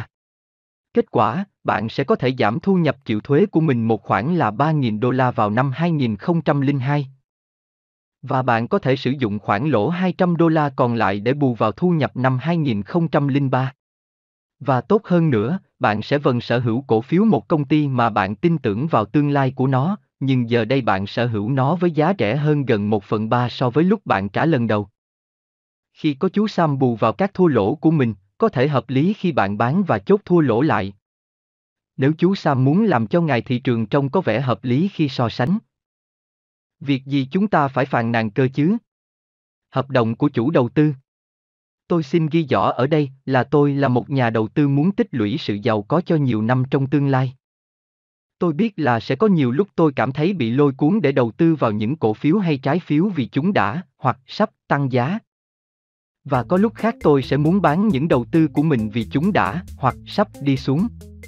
Tôi tuyên bố ở đây rằng tôi từ chối để một đám người lạ ra quyết định tài chính thay cho mình. Tôi còn ra thêm một cam kết nghiêm túc nữa rằng tôi sẽ không bao giờ đầu tư vì thị trường đi lên và không bao giờ bán vì nó đi xuống. Thay vào đó, tôi sẽ đầu tư 00 đô la một tháng, trong mỗi tháng, bằng một kế hoạch đầu tư tự động hoặc một chương trình bình quân chi phí đô la, thông qua những quỹ tương hỗ hoặc danh mục đầu tư đa dạng hóa sau. Tôi cũng sẽ đầu tư thêm khi tôi có khả năng bỏ tiền ra và có thể chịu được khi mất nó trong ngắn hạn, Tôi tuyên bố ở đây rằng tôi sẽ giữ những đầu tư này liên tục tới ngày này, ít nhất 10 năm sau hợp đồng này ngày tháng năm 20. Những ngoại lệ được cho phép trong các điều kiện của hợp đồng này là nhu cầu đột xuất, cấp bách có tiền mặt như một ca cấp cứu khẩn cấp hay mất việc, hoặc một khoản chi phí đã dự liệu trước như việc thanh toán tiền mua nhà trả dần hay tiền học phí. Tôi, bằng cách ký tên ở dưới đây, tuyên bố mục đích của mình không chỉ là tuân theo những điều khoản trong hợp đồng này, mà còn đọc lại văn bản này mỗi khi tôi thấy bị lôi cuốn để bán bất kỳ đầu tư nào của mình. Hợp đồng này chỉ có hiệu lực khi nó được ký với ít nhất một người làm chứng. Và phải được giữ ở một nơi an toàn có thể tiếp cận dễ dàng để tham khảo trong tương lai. Ngày, tháng, năm. Ký tên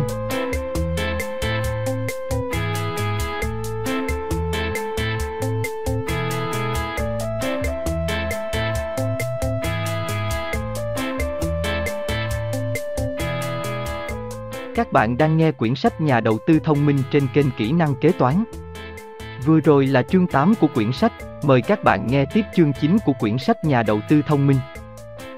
Nếu có điều kiện, kính mong các bạn hãy mua sách gốc để ủng hộ tác giả, người dịch và nhà xuất bản. Hãy đăng ký kênh để ủng hộ chúng tôi.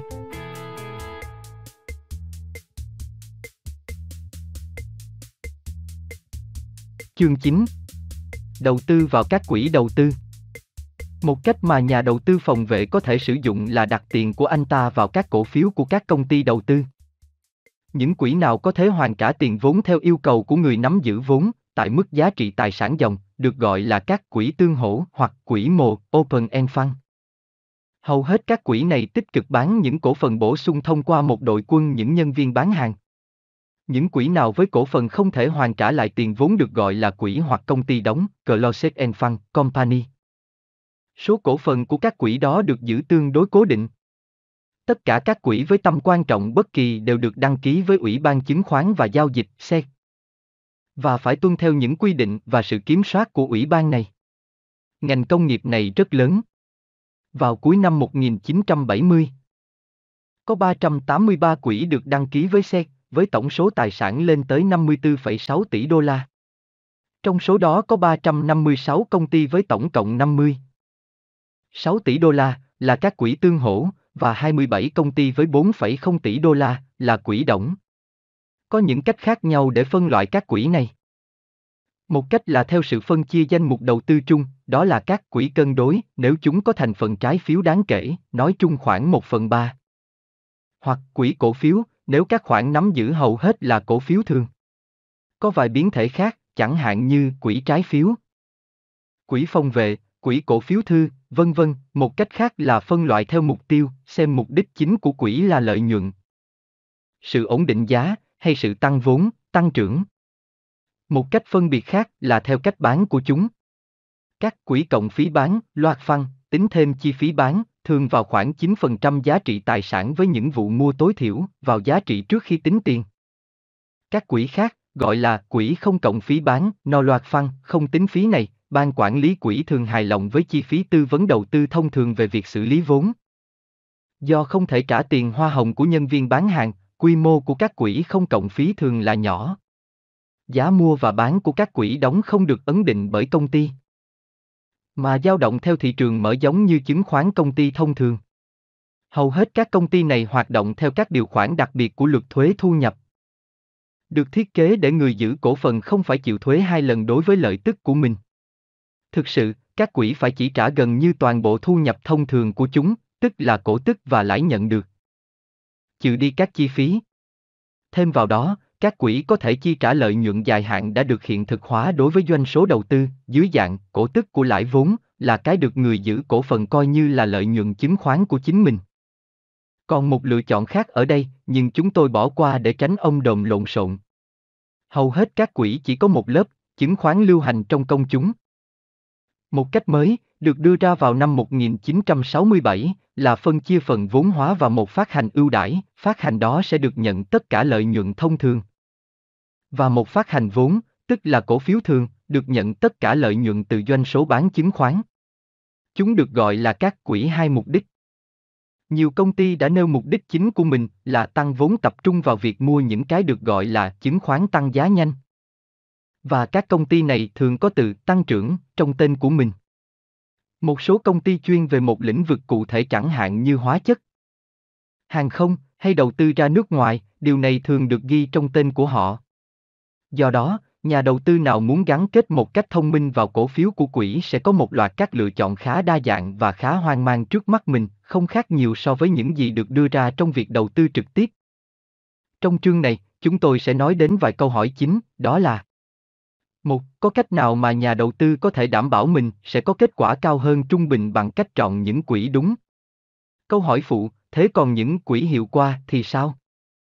Hai, nếu không, làm thế nào để nhà đầu tư tránh chọn những quỹ sẽ cho anh ta kết quả tệ hơn trung bình?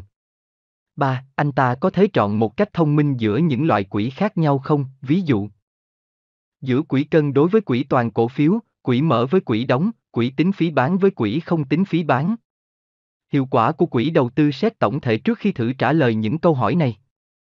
Chúng tôi cần phải nói điều gì đó về hiệu quả hoạt động của cả ngành kinh doanh quỹ nói chung.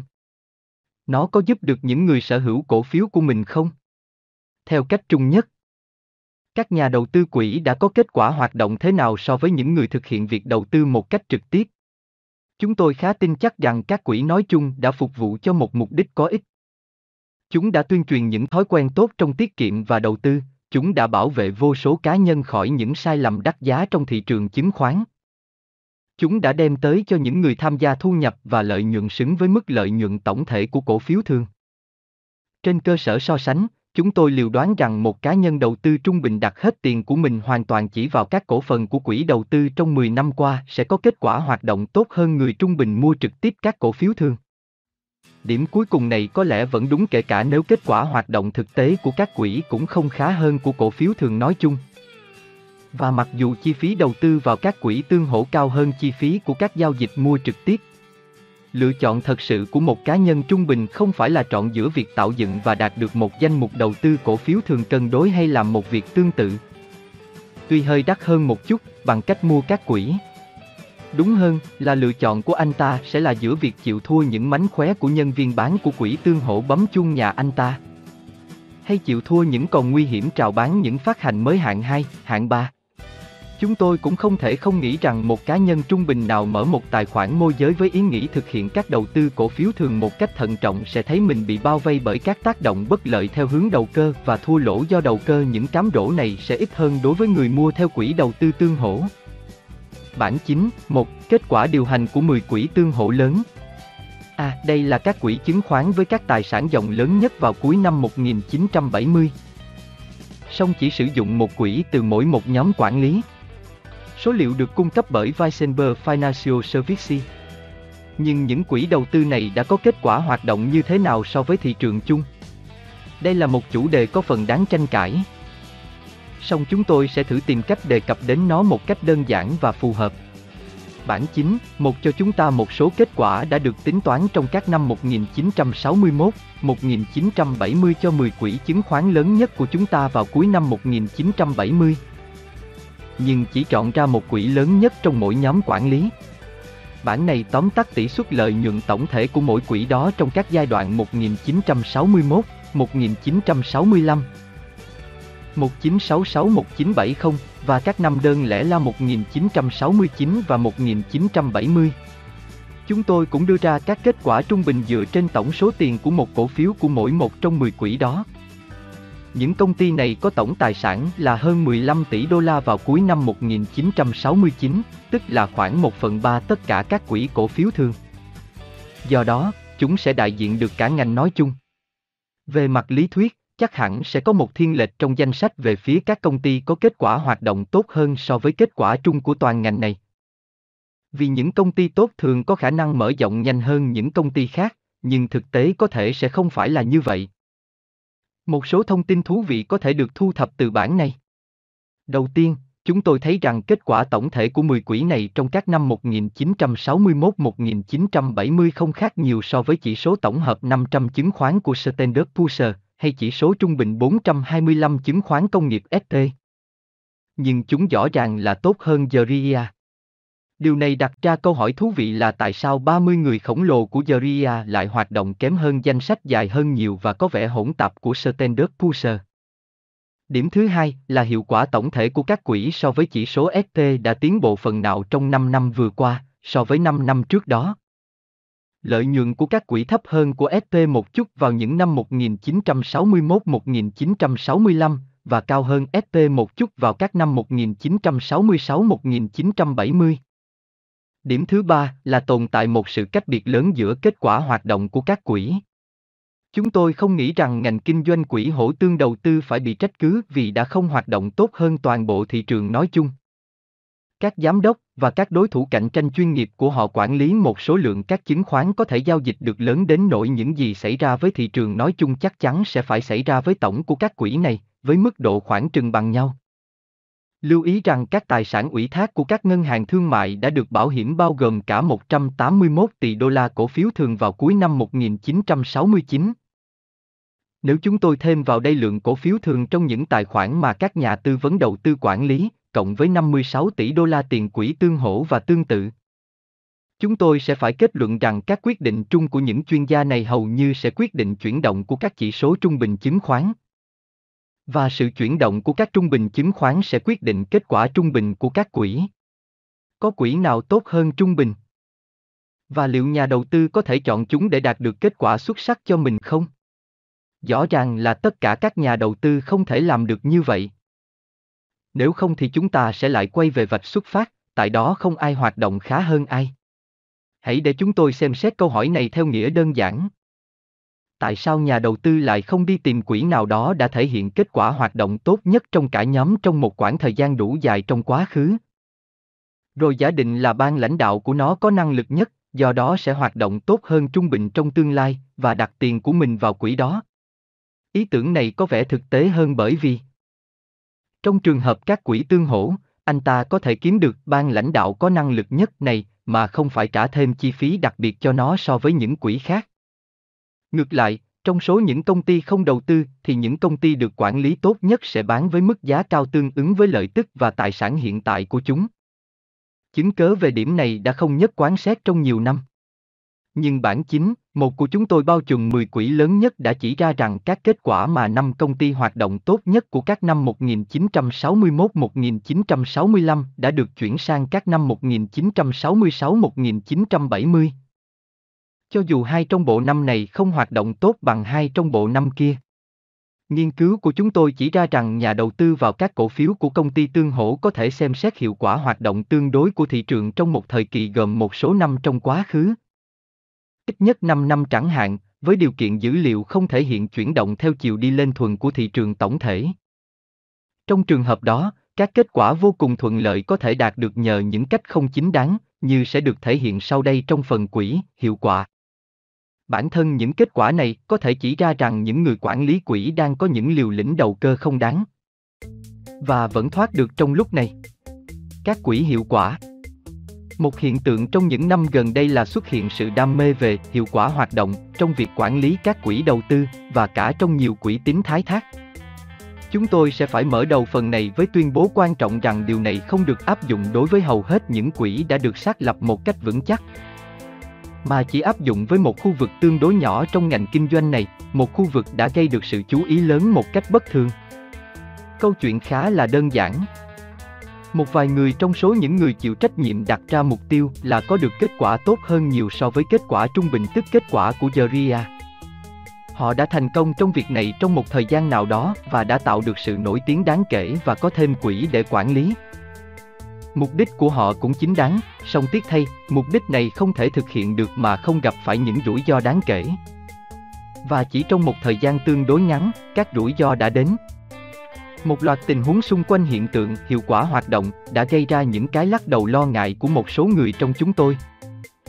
Những người đã có kinh nghiệm từ trước đây rất lâu, thậm chí là từ những năm 1920 và quan điểm của những người này vì chính lý do đó bị coi là cổ hủ và không phù hợp với thời đại mới thứ hai này.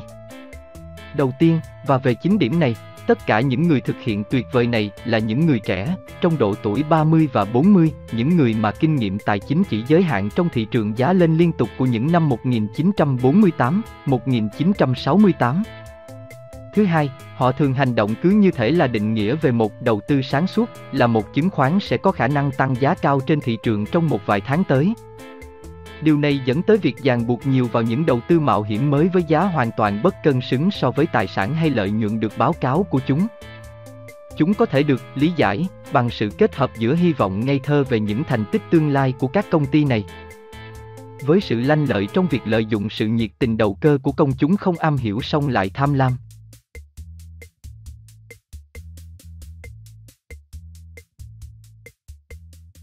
Phần này sẽ không nêu tên người nào.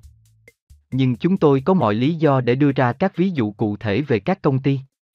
Quỹ hiệu quả được công chúng quan tâm nhất chắc chắn là Manhattan Fund. In được thành lập vào cuối năm 1965. Lần bán đầu tiên của nó là 27 triệu cổ phiếu với mức giá từ 9,25 đô la đến 10 đô la một cổ phiếu. Công ty này khởi nghiệp với 247 triệu đô la tiền vốn. Trọng tâm của công ty này tất nhiên là kiếm lãi vốn do tăng giá chứng khoán. Hầu hết các quỹ của nó đầu tư vào các phát hành được bán với hệ số cao của lợi tức hiện tại, không trả cổ tức hoặc trả rất ít. Với những chuyển động giá lớn mang tính đầu cơ và rất hoành tráng. Quỹ đã thể hiện mức tỷ suất lợi nhuận tổng thể là 38 6% trong năm 1967, so với 11% của chỉ số tổng hợp ST, nhưng sau đó hiệu quả của nó kém xa mong đợi. Như được thể hiện trong bảng 9, 2. Bản 9, 2, một danh mục đầu tư quỹ hiệu quả và kết quả thực hiện các phần nắm giữ lớn nhất của quỹ Manhattan Fund. Ngày 31 tháng 12 năm 1969. A. Sau khi chia tách một đổi lấy hai. B. Còn có 1,1 triệu đô la chứng khoán của các công ty con. C. Loại trừ các thứ tương đương với tiền mặt. Kết quả hoạt động hàng năm so với chỉ số tổng hợp SP nói một cách nhẹ nhàng nhất, danh mục đầu tư của quỹ Manhattan Fund vào cuối năm 1969 là khác thường. Một thực tế là thường là hai trong số các đầu tư lớn nhất của nó nhắm vào những công ty sẽ nộp đơn phá sản trong vòng 6 tháng sau đó. Còn đầu tư thứ ba đã phải đối mặt với đơn kiện của những người cho vay vào năm 1971. Một thực tế là thường khác là cổ phiếu của ít nhất một trong những công ty sắp phá sản này không chỉ được các quỹ đầu tư mua mà cả những quỹ tài trợ đại học. Bộ phận ủy thác của những tổ chức ngân hàng lớn và các tổ chức tài chính khác cũng mua. Một thực tế là thường thứ ba là giám đốc sáng lập của Manhattan Fund đã bán chứng khoán của mình trong một công ty quản lý được thành lập riêng rẽ cho một công ty lớn khác với hơn 20 triệu đô la tiền chứng khoán. Tại thời điểm đó, công ty quản lý đã bán ít hơn 1 triệu đô la tiền tài sản. Đây rõ ràng là một trong những độ vênh lớn nhất mọi thời giữa kết quả của nhà quản lý và người được quản lý. Một cuốn sách được xuất bản vào cuối năm 1969 đã cung cấp lý lịch của 19 người đứng đầu cuộc chơi khó khăn là quản lý hàng tỷ đô la tiền của những người khác. Bản tóm tắt cho chúng ta biết thêm rằng họ còn trẻ, một số kiếm hơn một triệu đô la một năm, họ là một chủng nòi tài chính mới. Họ đều có sự hấp dẫn hoàn toàn với thị trường và có sở trường xuất chúng trong việc tìm ra những chứng khoán thắng. Sự hình dung khá tốt về những thành tích của nhóm hàng đầu này có thể đạt được qua việc nghiên cứu những kết quả được báo cáo của những quỹ mà họ quản lý. Những kết quả này có tại những quỹ được điều hành bởi 12 trong 19 người được miêu tả trong cuốn The Money Manager, các nhà quản lý tiền tệ. Cũng khá điển hình, họ đã thể hiện rất tốt vào năm 1966 và xuất sắc vào năm 1967. Vào năm 1968 hoạt động của họ về tổng thể thì vẫn tốt. Nhưng về từng quỹ riêng lẻ thì kết quả là tốt xấu lẫn lộn. Vào năm 1969, tất cả họ đều thua lỗ, trong đó chỉ có một người tìm cách làm được tốt hơn một chút so với chỉ số tổng hợp ST. Vào năm 1970, kết quả hoạt động tương đối của họ còn kém hơn cả năm 1969. Chúng tôi đã đưa ra bức tranh này để chỉ ra một bài học. Mà có lẽ có thể được nói qua câu tục ngữ cổ của Pháp, càng thay đổi thì càng yên nguyên. Những con người thông minh, năng động, thường khá trẻ, đã từng hứa thực hiện những điều kỳ diệu với tiền của những người khác kể từ thời xa xưa. Họ thường làm được như vậy trong một thời gian, hoặc có vẻ là làm được, nhưng cuối cùng họ đã không thể tránh được việc đem thua lỗ tới cho công chúng. Khoảng một nửa thế kỷ trước, những điều kỳ diệu đã đi kèm với sự thao túng trắng trợn, các báo cáo công ty sai lệch. Những cấu trúc vốn hóa thái quá, và những hoạt động tài chính nửa gian lận khác. Tất cả những điều này đã dẫn tới một hệ thống quản lý tài chính phức tạp của SEC. Cũng như thái độ thận trọng đối với cổ phiếu thường của công chúng. Những hoạt động của các nhà quản lý tiền vào các năm 1965-1969 đã đi sau hơn một thế hệ sau những trò bịp bợm trong những năm 1926-1929. Các hành động bất chính cụ thể bị cấm sau vụ sụp đổ năm 1929 đã không còn được dùng tới nữa, vì chúng có nguy cơ phải chịu án tù. Song trong nhiều ngóc ngách của phố Oan, chúng được thay thế bởi những công cụ và mánh lới mới hơn mà cuối cùng vẫn tạo ra những kết quả cũng giống như vậy. Việc thao túng giá trắng trợn đã biến mất, nhưng lại có những cách khác để thu hút sự chú ý của công chúng cả tin vào các khả năng lợi nhuận của các phát hành nóng. Hàng khối cổ phiếu thư có thể được mua với giá thấp hơn nhiều so với giá niêm yết trên thị trường, phải chịu những giới hạn bán không được tiết lộ. Chúng có thể ngay lập tức đưa vào các báo cáo với mức giá trị thị trường đầy đủ, thể hiện mức lợi nhuận đẹp đẽ và hảo huyền. Thật sửng sốt khi mà trong một bầu không khí hoàn toàn khác về mặt luật lệ và lệnh cấm, phố oan vẫn có thể lặp lại nhiều sự thái quá và lỗi lầm của những năm 1920 đến vậy. Chắc chắn là sẽ còn có những luật lệ mới và lệnh cấm mới. Những hoạt động bất chính cụ thể vào cuối những năm 1960 sẽ bị cấm một cách thích đáng trên phố Oan. Nhưng chắc sẽ là một đòi hỏi quá đáng rằng sự lôi cuốn vào việc đầu cơ sẽ biến mất, hay việc lợi dụng sự lôi cuốn đó đã bị hủy bỏ. Đây là một phần vũ khí của nhà đầu tư thông minh để hiểu về các ảo tưởng phổ biến lạ thường này và tránh chúng ra càng xa càng tốt. Bức tranh về hầu hết các quỹ hiệu quả đều là xấu nếu chúng ta xem xét chúng sau những số liệu tuyệt vời của năm 1967. Khi tính cả những con số của năm 1967 thì kết quả tổng thể của chúng lại không hề thảm hại. Trên cơ sở đó, một trong số những nhà quản lý tiền tệ đã hoạt động tốt hơn hẳn chỉ số tổng hợp ST. Ba người hoạt động kém hơn hẳn, và sáu người vẫn giữ nguyên. Hãy để chúng tôi kiểm tra một nhóm quỹ hiệu quả khác, 10 quỹ có kết quả tốt nhất trong năm 1967 với mức tỷ suất lợi nhuận từ 84% đến 301% trong một năm đó. Trong nhóm này, có 4 quỹ có hoạt động tổng thể 4 năm tốt hơn chỉ số SP. Nếu tính lợi nhuận năm 1967 và hai quỹ vượt được chỉ số vào các năm 1968-1970. Không có quỹ nào lớn và quy mô trung bình của chúng là 60 triệu đô la. Do đó, có dấu hiệu vững chắc rằng quy mô nhỏ là một yếu tố cần thiết để đạt được những kết quả xuất sắc lâu dài. Vấn đề đang được thảo luận này bao hàm một kết luận ngầm ý rằng có thể có những rủi ro đặc biệt trong việc tìm kiếm kết quả hoạt động xuất sắc của các nhà quản lý quỹ đầu tư. Tất cả những kinh nghiệm tài chính cho tới nay đã cho thấy rằng những quỹ lớn, nếu được quản lý một cách vững vàng, có thể tạo ra những kết quả chỉ tốt hơn trung bình một chút qua các năm. Nếu chúng không được quản lý vững chắc, chúng có thể tạo ra những lợi nhuận tuyệt vời. Nhưng phần lớn là lợi nhuận hảo, trong một khoảng thời gian, sau đó là những thua lỗ tai hại không thể tránh. Có những trường hợp mà trong đó các quỹ đã liên tục hoạt động tốt hơn các con số trung bình của thị trường trong chẳng hạn 10 năm hoặc hơn. Nhưng đó là những ngoại lệ hiếm hoi, và hầu hết hoạt động của chúng là nằm trong các lĩnh vực chuyên môn hóa, với những giới hạn được tự đặt ra về mức vốn được sử dụng, và không được bán một cách chủ động cho công chúng các quỹ đóng so với quỹ mở hầu hết các quỹ đầu tư tương hỗ hay quỹ mở tạo cho các cổ đông của mình quyền được kiếm lợi từ cổ phiếu của họ tại mức định giá hàng ngày của danh mục đầu tư và có một bộ máy tương ứng để bán những cổ phiếu mới. Bằng cách đó, nhiều công ty trong số này đã tăng về quy mô qua các năm. Còn các công ty đóng, hầu hết được thành lập từ cách đây rất lâu. Thì lại có một cấu trúc vốn cố định, và do đó đã suy giảm tầm quan trọng tương đối của chúng xét theo đồng đô la. Những công ty mở được chào bán bởi hàng nghìn nhân viên bán hàng năng động và đầy tính thuyết phục, còn cổ phiếu của các công ty đóng không có ai chuyên phát hành. Do đó, người ta có thể bán hầu hết các quỹ tương hỗ cho công chúng với mức trên giá AA Premium ấn định cao hơn khoảng 9% so với giá trị tài sản dòng để trả hoa hồng cho nhân viên bán. Vờ vờ, trong khi hầu hết các quỹ đóng thường xuyên mua được ở mức dưới giá AA thấp hơn giá trị tài sản dòng của chúng.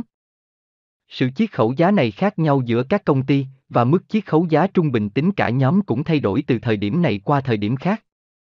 Số liệu về điểm này vào các năm 1961-1970 được đưa ra ở bản 9, 3. Bản 9, 3, một vài số liệu về các quỹ đóng, quỹ tương hỗ và chỉ số tổng hợp SP. A. Trung bình Weisenberg của 10 công ty đa dạng. B. Trung bình của năm trung bình Weisenberg của các quỹ cổ phiếu thường trong mỗi năm. C. Trong tất cả các trường hợp, các phân phối được bổ sung trở lại. D. Trên giá, cao hơn giá trị tài sản dòng. Không cần nhiều sắc sảo để nghi ngờ rằng mức giá tương đối thấp hơn của các cổ phiếu quỹ đóng so với cổ phiếu của quỹ mở không liên quan nhiều tới sự khác biệt trong kết quả đầu tư tổng thể giữa hai nhóm này. Điều này là đúng, như được chỉ ra bằng các so sánh kết quả hàng năm của các năm 1961, 1970 của hai nhóm trong bảng 9, 3. Do đó, chúng tôi đi đến một trong những quy tắc rõ ràng trong việc lựa chọn của nhà đầu tư. Nếu bạn muốn đặt tiền vào các quỹ đầu tư, hãy mua một nhóm các cổ phiếu quỹ đóng với mức chiết khấu giá chẳng hạn là từ 10% đến 15% giá trị tài sản. Thay vì trả mức trên giá cao hơn 9% giá trị tài sản của các cổ phiếu của một công ty mở. Giả sử các mức cổ tức tương lai và sự thay đổi giá trị tài sản sẽ vẫn giống nhau với cả hai nhóm. Bạn sẽ kiếm được nhiều hơn khoảng 1 phần 5 từ tiền đầu tư của mình với các cổ phiếu quỹ đóng. Nhân viên bán hàng của quỹ tương hỗ sẽ nhanh chóng phản pháo rằng, à, nhưng nếu bạn mua các cổ phiếu của quỹ đóng, bạn sẽ không bao giờ biết mình sẽ bán chúng tại mức giá thế nào. Mức chiết khấu giá có thể cao hơn mức của ngày hôm nay. Thế thì bạn sẽ phải chịu sự chênh lệch cao hơn nữa. Với các cổ phiếu của chúng tôi, bạn được đảm bảo quyền hoàn trả các cổ phiếu của mình tại mức 100% giá trị tài sản. Không bao giờ ít hơn. Hãy để chúng tôi xem xét luận điểm này một chút, nó sẽ là một bài tập logic và suy nghĩ thông thường. Câu hỏi đặt ra là, giả sử rằng mức chiết khấu giá của các cổ phiếu quỹ đóng có rộng ra thì khả năng bạn sẽ hoạt động kém hơn với cổ phiếu đó là như thế nào so với việc mua một lượng tương đương những cổ phiếu quỹ mở? Điều này cần tới một chút số học. Hãy cho rằng nhà đầu tư A mua một số cổ phiếu quỹ mở với mức 109% giá trị tài sản. Và nhà đầu tư B mua các cổ phiếu quỹ đóng với mức 85%, cộng với 1,5% chi phí hoa hồng cho nhân viên bán hàng. Cả hai nhóm cổ phiếu kiếm được và trả 30% mức giá trị tài sản này trong chẳng hạn là 4 năm, và cuối cùng có giá trị như ban đầu. Nhà đầu tư A hoàn đổi các cổ phiếu của mình với mức 100% giá trị, mất đi khoảng 9% trên giá mà anh ta đã trả. Tỷ suất lợi nhuận tổng thể của anh ta trong thời kỳ đó là 30% trừ đi 9%, tức 21% trên giá trị tài sản. Nếu tính theo tiền đầu tư của anh ta, thì con số trên chỉ là 19%. Nhà đầu tư B phải hiện thực hóa lợi nhuận bao nhiêu trên cổ phiếu quỹ đóng của mình để đạt được cùng mức kết quả lợi nhuận như nhà đầu tư A? Câu trả lời là 73%. Hoặc chiết khấu giá 27% từ giá trị tài sản. Nói cách khác, nhà đầu tư quỹ đóng có thể phải chịu sự chênh lệch 12 điểm, khoảng gấp đôi, so với mức chiết khấu thị trường trước khi tỷ suất lợi nhuận của anh ta bằng với của nhà đầu tư quỹ mở. Một thay đổi bất lợi với biên độ đó rất ít khi xảy ra, nếu không nói là chưa từng xảy ra, trong lịch sử các cổ phiếu quỹ đóng.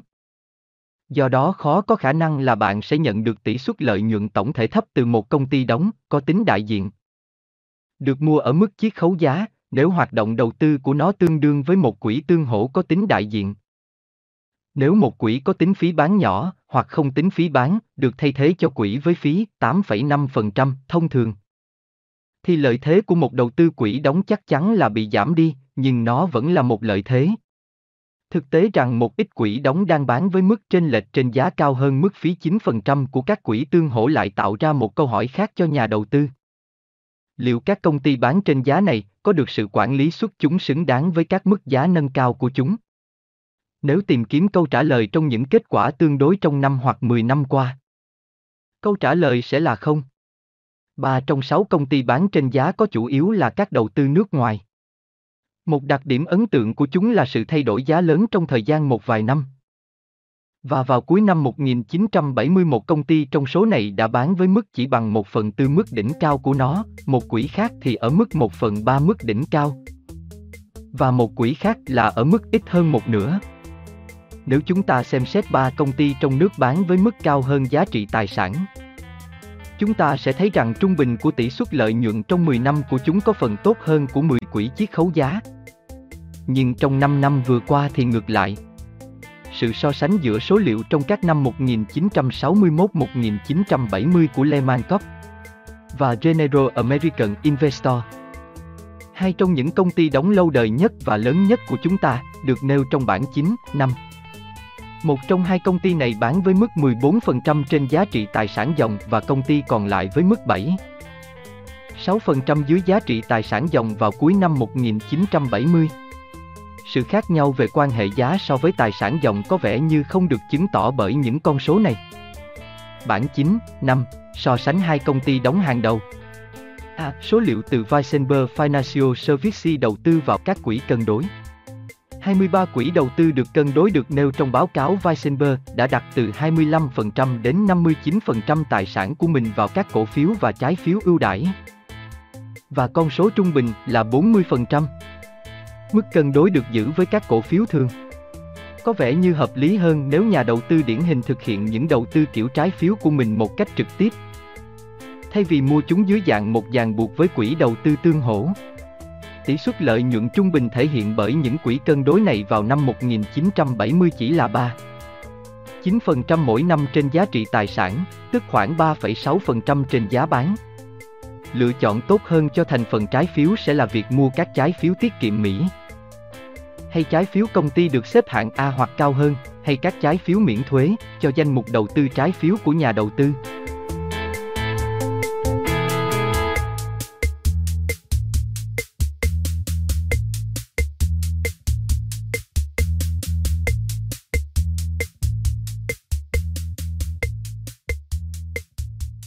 Bình luận về chương 9 Giáo viên hỏi Billy Bob, nếu em có 12 con cừu và một con nhảy qua hàng rào, thì em còn bao nhiêu con nữa?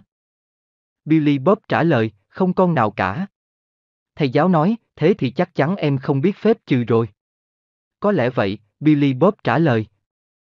Nhưng chắc chắn là em hiểu rất rõ đàn cừu của mình. Giáo sư Henry T. C. Hu trường luật Đại học Texas kể lại. Gần như hoàn hảo. Quỹ đầu tư tương hỗ, một phát minh hoàn toàn của Mỹ, được khai sinh vào năm 1924 bởi một người đã từng là người bán sông nồi nhôm tên là Edward J. Ledfer. Các quỹ tương hỗ khá rẻ, tiện lợi, rất đa dạng, được quản lý chuyên nghiệp và được quy định bởi những điều khoản chặt chẽ nhất trong luật chứng khoán liên bang. Bằng cách làm cho việc đầu tư dễ dàng và có thể chấp nhận được đối với hầu hết mọi người, các quỹ đã đưa khoảng 54 triệu gia đình Mỹ và nhiều triệu gia đình nữa trên khắp thế giới vào dòng chảy đầu tư, có lẽ đây là tiến bộ vĩ đại nhất từng đạt được trong nền dân chủ tài chính. Nhưng các quỹ tương hỗ không phải là hoàn hảo, chúng gần như là hoàn hảo, và chỉ một từ đó tạo nên toàn bộ sự khác biệt. Vì sự không hoàn hảo của chúng mà hầu hết các quỹ tương hỗ hoạt động kém thị trường nói chung, tính phí quá cao đối với những nhà đầu tư của mình. Tạo ra những cơn đau đầu về thuế má, và chịu những lần xoay chuyển thất thường về kết quả hoạt động. Nhà đầu tư thông minh phải chọn các quỹ một cách rất cẩn thận để tránh việc sở hữu một đống hỗn tạp. Đầu bản hầu hết các nhà đầu tư chỉ đơn giản mua một quỹ bởi vì nó đang đi lên nhanh, dựa trên giả định là nó sẽ còn tiếp tục như vậy. Mà tại sao lại không cơ chứ? Các nhà phân tích tâm lý đã cho thấy rằng con người có xu hướng bẩm sinh là tin rằng những gì xảy ra trong thời gian dài có thể được dự đoán chỉ từ một chuỗi ngắn các kết quả. Hơn nữa, chúng tôi biết từ kinh nghiệm của mình, là có một số thợ đường ống giỏi hơn hẳn một số thợ khác, một số cầu thủ bóng chày có khả năng ghi điểm cao hơn hẳn người khác. Rằng nhà hàng ưa thích của ta luôn phục vụ thức ăn tuyệt vời, và những đứa trẻ thông minh thì luôn được điểm cao. Kỹ năng, trí óc và sự chăm chỉ được công nhận và thưởng công, và luôn được lặp lại, ở khắp quanh ta. Do đó, nếu một quỹ vượt được thị trường, trực giác của chúng ta mách bảo chúng ta là hãy trông đợi việc nó tiếp tục hoạt động khá hơn thị trường. Không may thay. Trong các thị trường tài chính, sự may mắn lại quan trọng hơn kỹ năng. Nếu một nhà quản lý tình cờ lại ở đúng chỗ của thị trường vào đúng thời điểm, anh ta sẽ rất tuyệt vời, nhưng cũng rất thường xuyên, những gì nóng bỗng nhiên nguội mất và chỉ số IQ của nhà quản lý dường như giảm mất 50 điểm. Hình 9, một cho thấy những gì đã xảy ra với các quỹ nóng nhất năm 1999. Đây lại là một lời nhắc nhở rằng khu vực ngành nóng nhất của thị trường, vào năm 1999 thì đó là khu vực công nghệ, thường trở nên nguội lạnh như nitơ lỏng.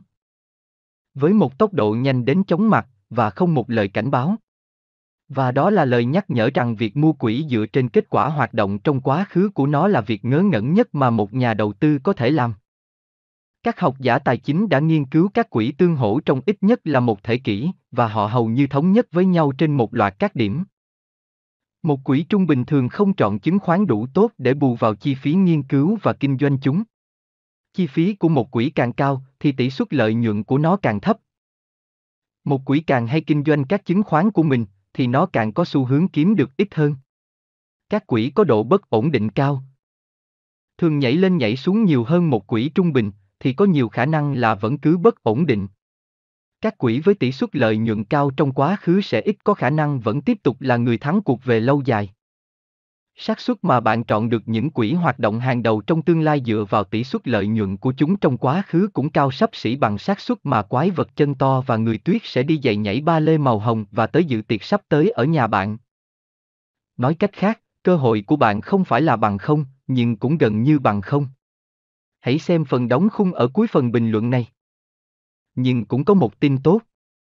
Trước hết, việc hiểu vì sao lại khó tìm được một quỹ tốt sẽ giúp bạn trở thành một nhà đầu tư thông minh hơn. Thứ hai, mặc dù kết quả hoạt động quá khứ là một nhà dự đoán tồi về tỷ suất lợi nhuận tương lai, có những yếu tố khác mà bạn có thể sử dụng để tăng khả năng mình sẽ tìm ra một quỹ tốt. Cuối cùng, một quỹ có thể cho giá trị xuất sắc thậm chí cả khi nó không vượt qua thị trường, bằng cách cung cấp một phương thức tiết kiệm để đa dạng hóa các cổ phần của bạn và giúp bạn có thêm thời gian để làm việc khác. Thay vì ngồi tự chọn chứng khoán cho mình. Cái đầu tiên sẽ là cái cuối cùng. Tại sao không có nhiều quỹ đang thắng vẫn tiếp tục thắng? Một quỹ càng hoạt động tốt thì các nhà đầu tư của nó càng gặp phải nhiều chướng ngại vật hơn, những nhà quản lý nay đây mai đó.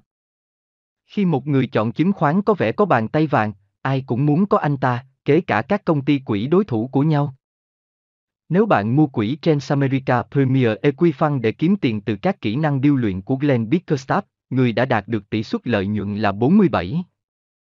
5% vào năm 1997, thì bạn sẽ nhanh chóng hết may. Công ty Tật Veduk đã tóm anh ta đi vào giữa năm 1998 để quản lý quỹ Tật Veduk Galileo Select Equity Fund.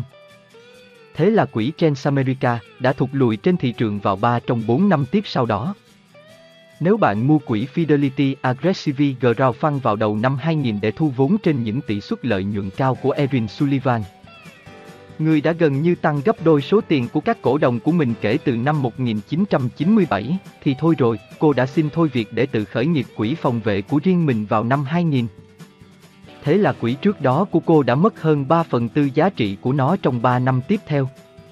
Bệnh chân voi của tài sản Khi một quỹ kiếm được tỷ suất lợi nhuận cao, các nhà đầu tư sẽ nhận ra quỹ đó và thường sẽ đổ hàng trăm triệu đô la vào nó chỉ trong một vài tuần.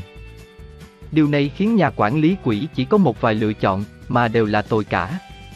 Anh ta có thể giữ số tiền đó một cách an toàn cho một ngày xấu trời, nhưng khi đó tỷ suất lợi nhuận thấp của tiền mặt sẽ làm giảm kết quả của quỹ nếu chứng khoán tiếp tục đi lên. Anh ta có thể đặt số tiền mới vào những chứng khoán mà anh ta đã sở hữu rồi, các chứng khoán chắc đã đi lên kể từ khi anh ta mua chúng và sẽ trở nên cao giá đến mức nguy hiểm nếu anh ta đổ thêm hàng triệu đô la vào chúng. Hoặc anh ta có thể mua các chứng khoán mà anh ta không thích sở hữu lắm từ trước, song anh ta sẽ phải nghiên cứu chúng một cách kỹ lưỡng, và phải canh chừng nhiều công ty hơn so với trước đây anh ta đã từng theo dõi.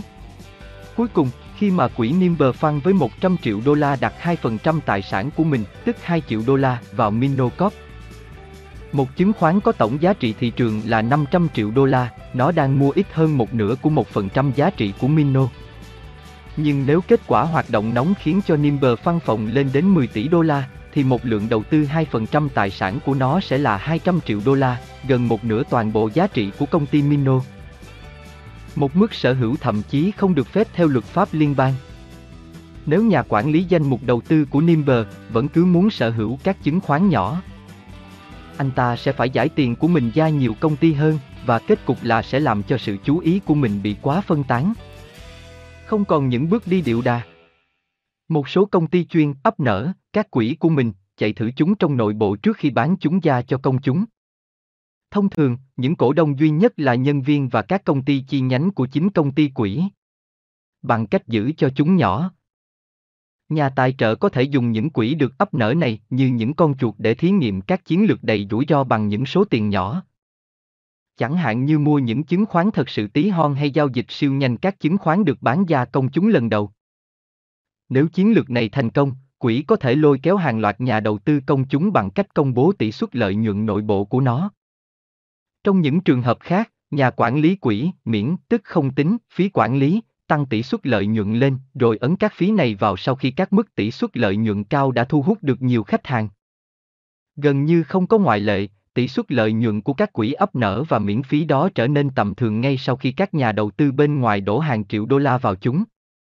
Tăng chi phí Việc giao dịch chứng khoán theo các khối rất lớn thường mất nhiều chi phí hơn những khối nhỏ, với ít người mua và người bán hơn. Việc bù trừ cho khớp nhau sẽ khó hơn. Một quỹ với 100 triệu đô la tài sản có thể trả 1% một năm cho chi phí giao dịch. Nhưng nếu các tỷ suất lợi nhuận cao khiến quỹ phình nhanh lên đến 10 tỷ đô la, những giao dịch của nó có thể dễ dàng ăn hết ít nhất 2% chỗ tài sản đó. Một quỹ điển hình thường giữ chứng khoán của nó mỗi lần trong một khoảng 11 tháng, nên chi phí giao dịch ăn mất tỷ suất lợi nhuận như axit vậy. Trong khi đó, những chi phí khác của việc quản lý một quỹ thường ít khi giảm, và nhiều khi còn tăng, khi mà tài sản tăng. Với các chi phí hoạt động trung bình 1,5% và chi phí giao dịch khoảng 2%, một quỹ điển hình phải vượt qua thị trường 3. 5 điểm phần trăm một năm trước khi tính chi phí chỉ để bù lại nó sau khi tính chi phí. Hành động nhút nhát. Cuối cùng, sau khi một quỹ trở nên thành công, các nhà quản lý của nó thường trở nên dục dè và hay bắt trước. Khi một quỹ phát triển lên, chi phí của nó trở nên cao hơn, khiến những nhà quản lý của nó ngại gây xáo trộn. Chính những liều lĩnh mà các nhà quản lý đã dùng để tạo ra những tỷ suất lợi nhuận cao ban đầu giờ có thể đẩy các nhà đầu tư đi mất và hủy hoại lợi nhuận về phí béo bở đó. Do đó, tất cả các quỹ lớn nhất đều trông như một đàn cừu giống hệt nhau và bị thừa cân, tất cả đều chuyển động với cùng bước chân chậm chạp. Tất cả đều kêu be be be cùng một lúc. Hầu như mọi quỹ đầu tư vào chứng khoán tăng trưởng đều sở hữu chứng khoán nào Cisco, nào Ge, nào Microsoft, nào Pfizer và Walmart, và theo gần như cùng một tỷ lệ nữa. Hành động này phổ biến đến nỗi các học giả tài chính gọi nó một cách đơn giản là trăng cừu, herding. Thế nhưng bằng cách bảo vệ lợi nhuận quỹ của chính mình, các nhà quản lý quỹ đã làm tổn hại khả năng tạo ra tỷ suất lợi nhuận tuyệt vời cho các nhà đầu tư bên ngoài của họ. Do các chi phí lớn và hành vi tệ hại của mình, hầu hết các quỹ không giữ được những gì mà nó đã kiếm được. Do vậy, không có gì đáng ngạc nhiên khi các tỷ suất lợi nhuận cao cũng dễ hỏng như cá không được ướp lạnh. Hơn nữa, với thời gian trôi qua, các gánh nặng từ chi phí đắt đỏ của chúng đã khiến cho hầu hết các quỹ thụt lùi xa hơn, như được thể hiện trong hình chính 2. Nếu vậy, nhà đầu tư thông minh nên làm gì? Đầu tiên, hãy thừa nhận rằng một quỹ đầu tư theo chỉ số là quỹ sở hữu tất cả các chứng khoán hiện có trên thị trường tại mọi thời điểm. Mà không giả vờ là có khả năng chọn được những cái tốt nhất và tránh được những cái tệ nhất, sẽ vượt qua hầu hết các quỹ trong dài hạn. Nếu công ty của bạn không có một quỹ đầu tư theo chỉ số giá rẻ trong 401k của bạn, bạn hãy tập hợp những đồng nghiệp của mình và yêu cầu lập một quỹ. Tổng chi phí gián tiếp hàng năm ở mức thấp đáy của nó, chi phí hoạt động là 0,2% một năm và chi phí giao dịch hàng năm chỉ có 0. 1% tạo cho quỹ này một lợi thế không thể địch nổi. Nếu các chứng khoán tạo ra, chẳng hạn, tỷ suất lợi nhuận hàng năm là 7% trong 20 năm sau gió, một quỹ chỉ số giá rẻ như Vanguard Total Stock Market sẽ có mức tỷ suất gần sát 6,7%. Điều này sẽ biến một lượng đầu tư 10.000 đô la thành hơn 36.000 đô la. Nhưng quỹ chứng khoán trung bình, với 1,5% chi phí hoạt động của nó và khoảng 2% chi phí giao dịch, sẽ may mắn nếu nó kiếm được 3,5% một năm. Điều này sẽ biến 10.000 đô la thành 20.000 đô la, tức ít hơn gần 50% so với kết quả đạt được từ quỹ đầu tư theo chỉ số. Các quỹ đầu tư theo chỉ số chỉ có một nhược điểm cơ bản, chúng rất nhàm chán. Bạn sẽ không bao giờ có thể đi ăn nhậu và khoe rằng mình sở hữu một quỹ hoạt động hàng đầu trong nước. Bạn sẽ không bao giờ có thể khoe rằng mình đã vượt được thị trường, vì việc của một quỹ đầu tư theo chỉ số là đạt cùng mức tỷ suất lợi nhuận của thị trường. Không phải là vượt qua nó, Nhà quản lý quỹ chỉ số của bạn chắc sẽ không tung xuất sắc và đánh cược rằng ngành tuyệt vời tiếp theo sẽ là công nghệ vận tải từ xa.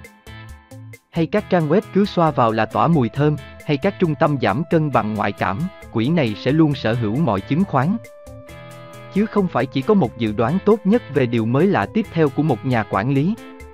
Nhưng, với năm tháng trôi qua, lợi thế chi phí của các quỹ đầu tư theo chỉ số sẽ cộng dồn một cách không ngừng nghỉ hãy giữ một quỹ đầu tư về chỉ số trong 20 năm hoặc hơn. Thêm tiền vào mỗi tháng, thì bạn gần như hoàn toàn chắc chắn mình sẽ vượt qua phần lớn các nhà đầu tư chuyên nghiệp và cá nhân. Vào gần cuối đời mình, Graham đã khen ngợi các quỹ chỉ số là lựa chọn tốt nhất cho các nhà đầu tư cá nhân, và Warren Buffett cũng vậy.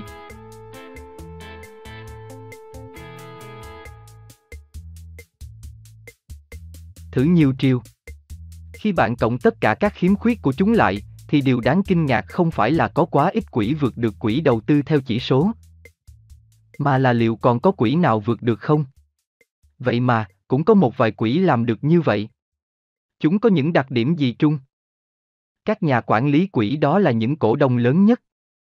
Sự xung đột lợi ích giữa những gì tốt nhất cho các nhà quản lý của quỹ và những gì tốt nhất cho nhà đầu tư của họ được giảm đi khi các nhà quản lý là một trong những người sở hữu cổ phần lớn nhất của công ty.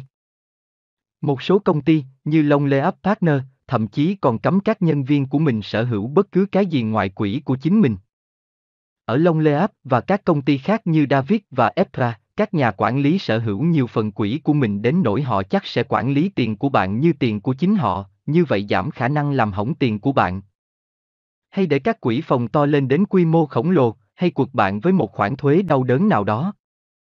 Một tờ thông báo ủy quyền của quỹ và một tờ tuyên bố về thông tin bổ sung đều có thể lấy được từ xét Ủy ban chứng khoán và giao dịch, thông qua cơ sở dữ liệu EDGA tại www.sgc.gov, sẽ cho biết xem các nhà quản lý có sở hữu hơn 1% cổ phiếu của quỹ. Chúng rẻ. Một trong những chuyện hoang tưởng phổ biến nhất trong kinh doanh theo quỹ là tiền nào của nấy, tức là tỷ suất lợi nhuận cao là biện minh tốt nhất cho các mức phí cao. Thứ nhất, điều này không đúng, hàng thập kỷ nghiên cứu đã chứng minh rằng các quỹ với chi phí cao hơn kiếm tỷ suất lợi nhuận thấp hơn qua một thời gian dài. Thứ hai, các tỷ suất lợi nhuận cao hơn chỉ là tạm thời, trong khi các mức phí cao thì cố định như đá hoa cương. Nếu bạn mua một quỹ vì những mức tỷ suất lợi nhuận nóng của nó, bạn có thể gặp kết cục là tay nắm một đống cho, nhưng chi phí để sở hữu quỹ của bạn gần như chắc chắn sẽ không đi xuống khi tỷ suất lợi nhuận giảm. Chúng dám làm khác. Khi Peter Lynn quản lý công ty Fidelity Maryland, ông đã mua bất cứ cái gì ông thấy có vẻ rẻ, bất kể các nhà quản lý khác đang sở hữu cái gì. Vào năm 1982, đầu tư lớn nhất của ông là các trái phiếu kho bạc, ngay sau đó, ông lấy Chrysler làm cổ phiếu hàng đầu của mình. Mặc dù hầu hết các chuyên gia đã dự báo công ty xe hơi này sẽ phá sản, rồi vào năm 1986, Link đặt gần 20% tài sản của Fidelity Maryland vào những chứng khoán ngoại như Honda, Knox Hero và Volvo. Vậy nên, trước khi bạn mua một quỹ chứng khoán Mỹ, hãy so sánh những cổ phần được liệt kê trong báo cáo gần đây nhất của nó với danh sách của chỉ số SP500. Nếu chúng giống nhau như đúc, hãy tìm một quỹ khác. Chúng đóng cửa. Những quỹ tốt nhất thường đóng cửa đối với các nhà đầu tư mới và chỉ cho phép những cổ đông sẵn có của họ mua thêm. Điều này ngăn cơn háu ăn của những người mua mới, những người muốn trồng lên trên để bảo vệ quỹ khỏi sự đau đớn của việc tài sản bị phù chân voi. Đó cũng là một dấu hiệu là các nhà quản lý quỹ đã không đặt ví của mình lên trên ví của bạn. Nhưng việc đóng cửa cần phải xảy ra trước khi, chứ không phải sau khi quỹ này bùng nổ về quy mô. Một số công ty với thành tích gương mẫu của việc đóng cổng của mình là Long Leap, Numeric, Ocmart, T, Giao Pricer, Van Gogh và Hoa Sắc. Chúng không quảng cáo. Cũng giống như Plato đã nói trong cuốn Nền Cộng Hòa, những người trị vì lý tưởng không phải là những người muốn cai trị. Các nhà quản lý quỹ tốt nhất thường hành động như thể họ không muốn tiền của bạn. Họ không xuất hiện liên tục trên kênh truyền hình tài chính hay chạy quảng cáo khoe các tỷ suất lợi nhuận số một của mình. Quỹ nho nhỏ ổn định MedPower Crowdfund còn không có trang web cho mãi tới năm 2001 và chỉ bán các cổ phiếu của mình trong 24 bang. Quỹ Torrey Fund chưa bao giờ có một quảng cáo bán lẻ kể từ lúc nó được thành lập vào năm 1990. Bạn còn nên tìm kiếm gì nữa? Hầu hết những người mua quỹ thường nhìn vào kết quả hoạt động quá khứ trước. Rồi sau đó đến danh tiếng của nhà quản lý, rồi đến khả năng rủi ro của quỹ, và cuối cùng, nếu có, là các chi phí của quỹ. Nhà đầu tư thông minh cũng nhìn vào những thứ đó, nhưng theo một thứ tự ngược lại. Vì chi phí của một quỹ dễ dự đoán hơn rất nhiều so với rủi ro hay tỷ suất lợi nhuận tương lai của nó. Bạn nên dùng chúng làm màng lọc đầu tiên. Không có lý do chính đáng nào để trả cao hơn các mức chi phí hoạt động hàng năm sau đây. Chia theo loại quỹ. Các trái phiếu bị đánh thuế và trái phiếu đô thị, 0,75%. Các vốn cổ phần Mỹ, cổ phiếu cỡ lớn và cỡ trung 1. 0%. Các trái phiếu có hoa lợi cao, trái phiếu rác 1,0%. Các vốn cổ phần Mỹ, cổ phiếu cỡ nhỏ 1. 25%. Cổ phiếu ngoại, 1,50% sau đó, hãy đánh giá mức rủi ro. Trong cáo bạch, tức hướng dẫn cho người mua của mình. Mỗi quỹ đều phải vẽ một đồ thị dạng cục thể hiện thua lỗ nặng nhất của nó trong một quý niên lịch. Nếu bạn không thể chịu được việc mất ít nhất số tiền như vậy trong vòng 3 tháng, hãy đi chỗ khác. Bạn cũng nên kiểm tra các đánh giá quỹ của Monita. Là một công ty nghiên cứu đầu tư hàng đầu, Monita tặng các đánh giá sao cho các quỹ. Dựa vào lượng rủi ro mà họ đã chấp nhận để đạt tỷ suất lợi nhuận của mình, một sao là tệ nhất, năm sao là tốt nhất. Nhưng, cũng như chính bản thân kết quả hoạt động quá khứ, các đánh giá này phải nhìn ngược lại, chúng nói cho bạn biết quỹ nào đã từng là tốt nhất. Chứ không phải quỹ nào sẽ là tốt nhất. Thật vậy các quỹ năm sao có thói quen đáng lo ngại là sau đó hoạt động kém hơn các quỹ một sao. Vậy nên trước hết bạn hãy tìm một quỹ giá rẻ mà trong đó các nhà quản lý cũng là cổ đông chính, họ dám làm khác. Không làm sốt các tỷ suất lợi nhuận của mình, và đã thể hiện sự sẵn sàng đóng cửa trước khi quỹ trở nên quá lớn. Khi đó, và chỉ khi đó, bạn hãy tham khảo đánh giá Morningstar. Cuối cùng, bạn hãy nhìn vào kết quả hoạt động quá khứ. Nhớ rằng nó chỉ là một dự đoán mờ nhạt về tỷ suất lợi nhuận tương lai. Như chúng ta đã thấy, những quỹ thắng cuộc của ngày hôm qua thường trở thành kẻ thua cuộc của ngày mai. Nhưng các nghiên cứu đã cho thấy một điều là gần như chắc chắn, những kẻ thua cuộc của ngày hôm qua gần như không bao giờ trở thành người thắng cuộc của ngày mai. Vậy nên bạn hãy tránh những quỹ với tỷ suất lợi nhuận quá khứ luôn luôn kém, đặc biệt là nếu chúng có các chi phí hàng năm cao hơn trung bình. Thế giới đóng kín của các quỹ đóng Các quỹ chứng khoán đóng, mặc dù rất phổ biến vào những năm 1980, đã dần lụi tàn.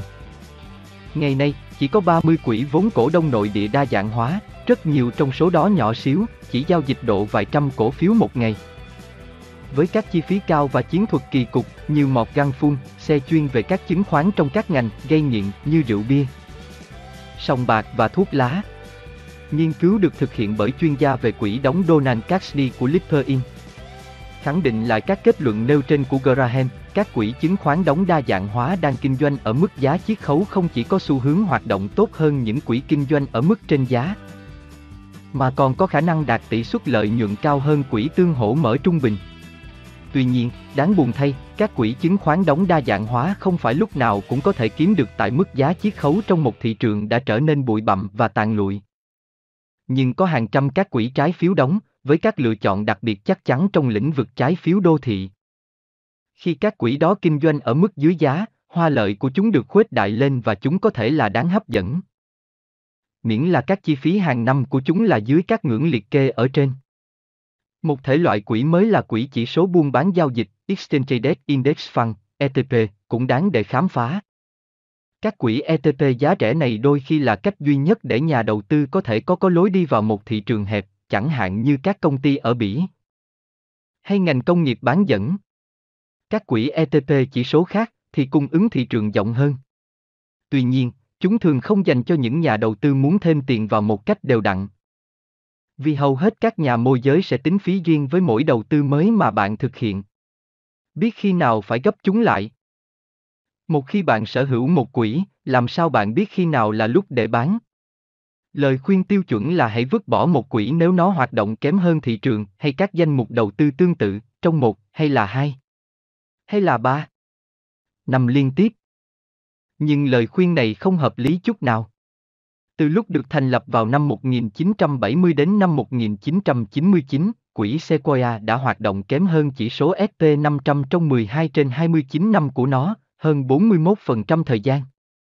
Thế nhưng Sequoia đã tăng hơn 12.500% trong thời kỳ đó, so với 4.900% của chỉ số SP500. Kết quả hoạt động của hầu hết các quỹ loạn choạng chỉ vì kiều chứng khoán mà họ thích tạm thời không được chuộng, nếu bạn thuê một nhà quản lý để đầu tư theo một cách cụ thể, tại sao lại sa thải anh ta vì đã làm đúng điều anh ta đã hứa? bằng cách bán khi một kiều đầu tư đang lỗi mốt. Bạn không chỉ khóa lại thua lỗ mà còn khóa mình ra khỏi sự hồi phục gần như chắc chắn sẽ tới. Một nghiên cứu cho thấy rằng các nhà đầu tư vào quỹ tương hỗ đã hoạt động kém hơn các quỹ của họ 4. 7 điểm phần trăm mỗi năm kể từ năm 1998 đến 2001 chỉ bằng cách mua cao và bán thấp. Vậy bạn nên bán lúc nào? Đây là một vài lá cờ đỏ chỉ dẫn cụ thể. Một sự thay đổi chiến lược đột ngột và không được trông đợi, chẳng hạn như một quỹ giá trị mua một đống chứng khoán công nghệ vào năm 1999 hay một quỹ tăng trưởng mua một đống chứng khoán bảo hiểm vào năm 2002. Sự tăng chi phí cho thấy rằng các nhà quản lý đang lót túi cho mình. Các hóa đơn thuế lớn và thường xuyên tạo ra bởi giao dịch quá mức. Các mức tỷ suất lợi nhuận thất thường, như khi mà một quỹ vốn trước đây thận trọng tạo ra lỗ lớn hoặc thậm chí tạo ra lãi khổng lồ. Tại sao chúng ta lại yêu trí tuệ của mình? Niềm tin, hay thậm chí chỉ là hy vọng, rằng ta có thể chọn đúng quỹ trong tương lai làm ta cảm thấy tốt hơn. Nó cho ta cảm giác thích thú rằng ta đang kiểm soát được chính số mệnh đầu tư của mình, cảm giác tôi đang kiểm soát được mọi thứ, là một phần của trạng thái con người. Nó là một thứ mà các nhà tâm lý học gọi là tự tin quá mức. Đây là một vài ví dụ về cách nó hoạt động thế nào. Vào năm 1999, tạp chí Money yêu cầu hơn 500 người dặn danh mục đầu tư của họ có vượt qua được thị trường không? Cứ bốn người thì một nói có. Thế nhưng, khi được hỏi cụ thể tỷ suất lợi nhuận của mình, 80% những nhà đầu tư đó đã báo cáo lợi nhuận thấp hơn thị trường. 4% không biết danh mục đầu tư mình đã tăng bao nhiêu, nhưng vẫn chắc chắn rằng mình đã đánh bại thị trường. Một nghiên cứu của Thụy Điển đã hỏi những người lái xe đã từng bị tai nạn đâm xe nghiêm trọng đánh giá về kỹ năng lái xe của họ. Những người này, bao gồm một số người mà cảnh sát xác minh là gây ra tai nạn, và một người số khác bị thương nặng tới nỗi họ trả lời bài khảo sát từ trên giường bệnh của mình, đã cương quyết rằng họ là những lái xe khá hơn trung bình. Trong một bài thăm dò ý kiến vào cuối năm 2000, tạp chí Time, Thời đại và kênh CNN đã hỏi hơn 1.000 người rằng họ có nằm trong 1% những người có thu nhập cao nhất đất nước không? 19% đã đặt mình trong 1% những người Mỹ giàu nhất. Vào cuối năm 1997, một khảo sát 750 nhà đầu tư cho thấy rằng 74% tin rằng những cổ phiếu trong quỹ đầu tư tương hỗ của họ sẽ liên tục vượt qua chỉ số Standard Poor's mỗi năm, mặc dù hầu hết các quỹ đều không vượt qua chỉ số SP500 trong dài hạn và nhiều quỹ còn không vượt được nó trong bất cứ năm nào. Mặc dù kiểu lạc quan như vậy là dấu hiệu bình thường của một tâm lý khỏe mạnh, nó không phải là một phương châm đầu tư tốt, sẽ là hợp lý khi tin rằng bạn có thể dự báo một điều chỉ khi nó thực sự có thể dự báo được. Trừ phi bạn là người thực tế. Cuộc tìm kiếm lòng tự trọng của bạn sẽ kết thúc với một tự thất bại. Như nhà tư vấn đầu tư Charles Ellis nói, nếu bạn không sẵn sàng để duy trì cuộc hôn nhân, thì bạn không nên cưới từ đầu. Đầu tư quỹ cũng không khác gì. Nếu bạn không sẵn sàng để gắn bó với một quỹ trong ít nhất 3 năm đầy đủ, ngay từ đầu bạn không nên mua nó. Sự kiên nhẫn là đồng minh hùng mạnh nhất của nhà đầu tư quỹ.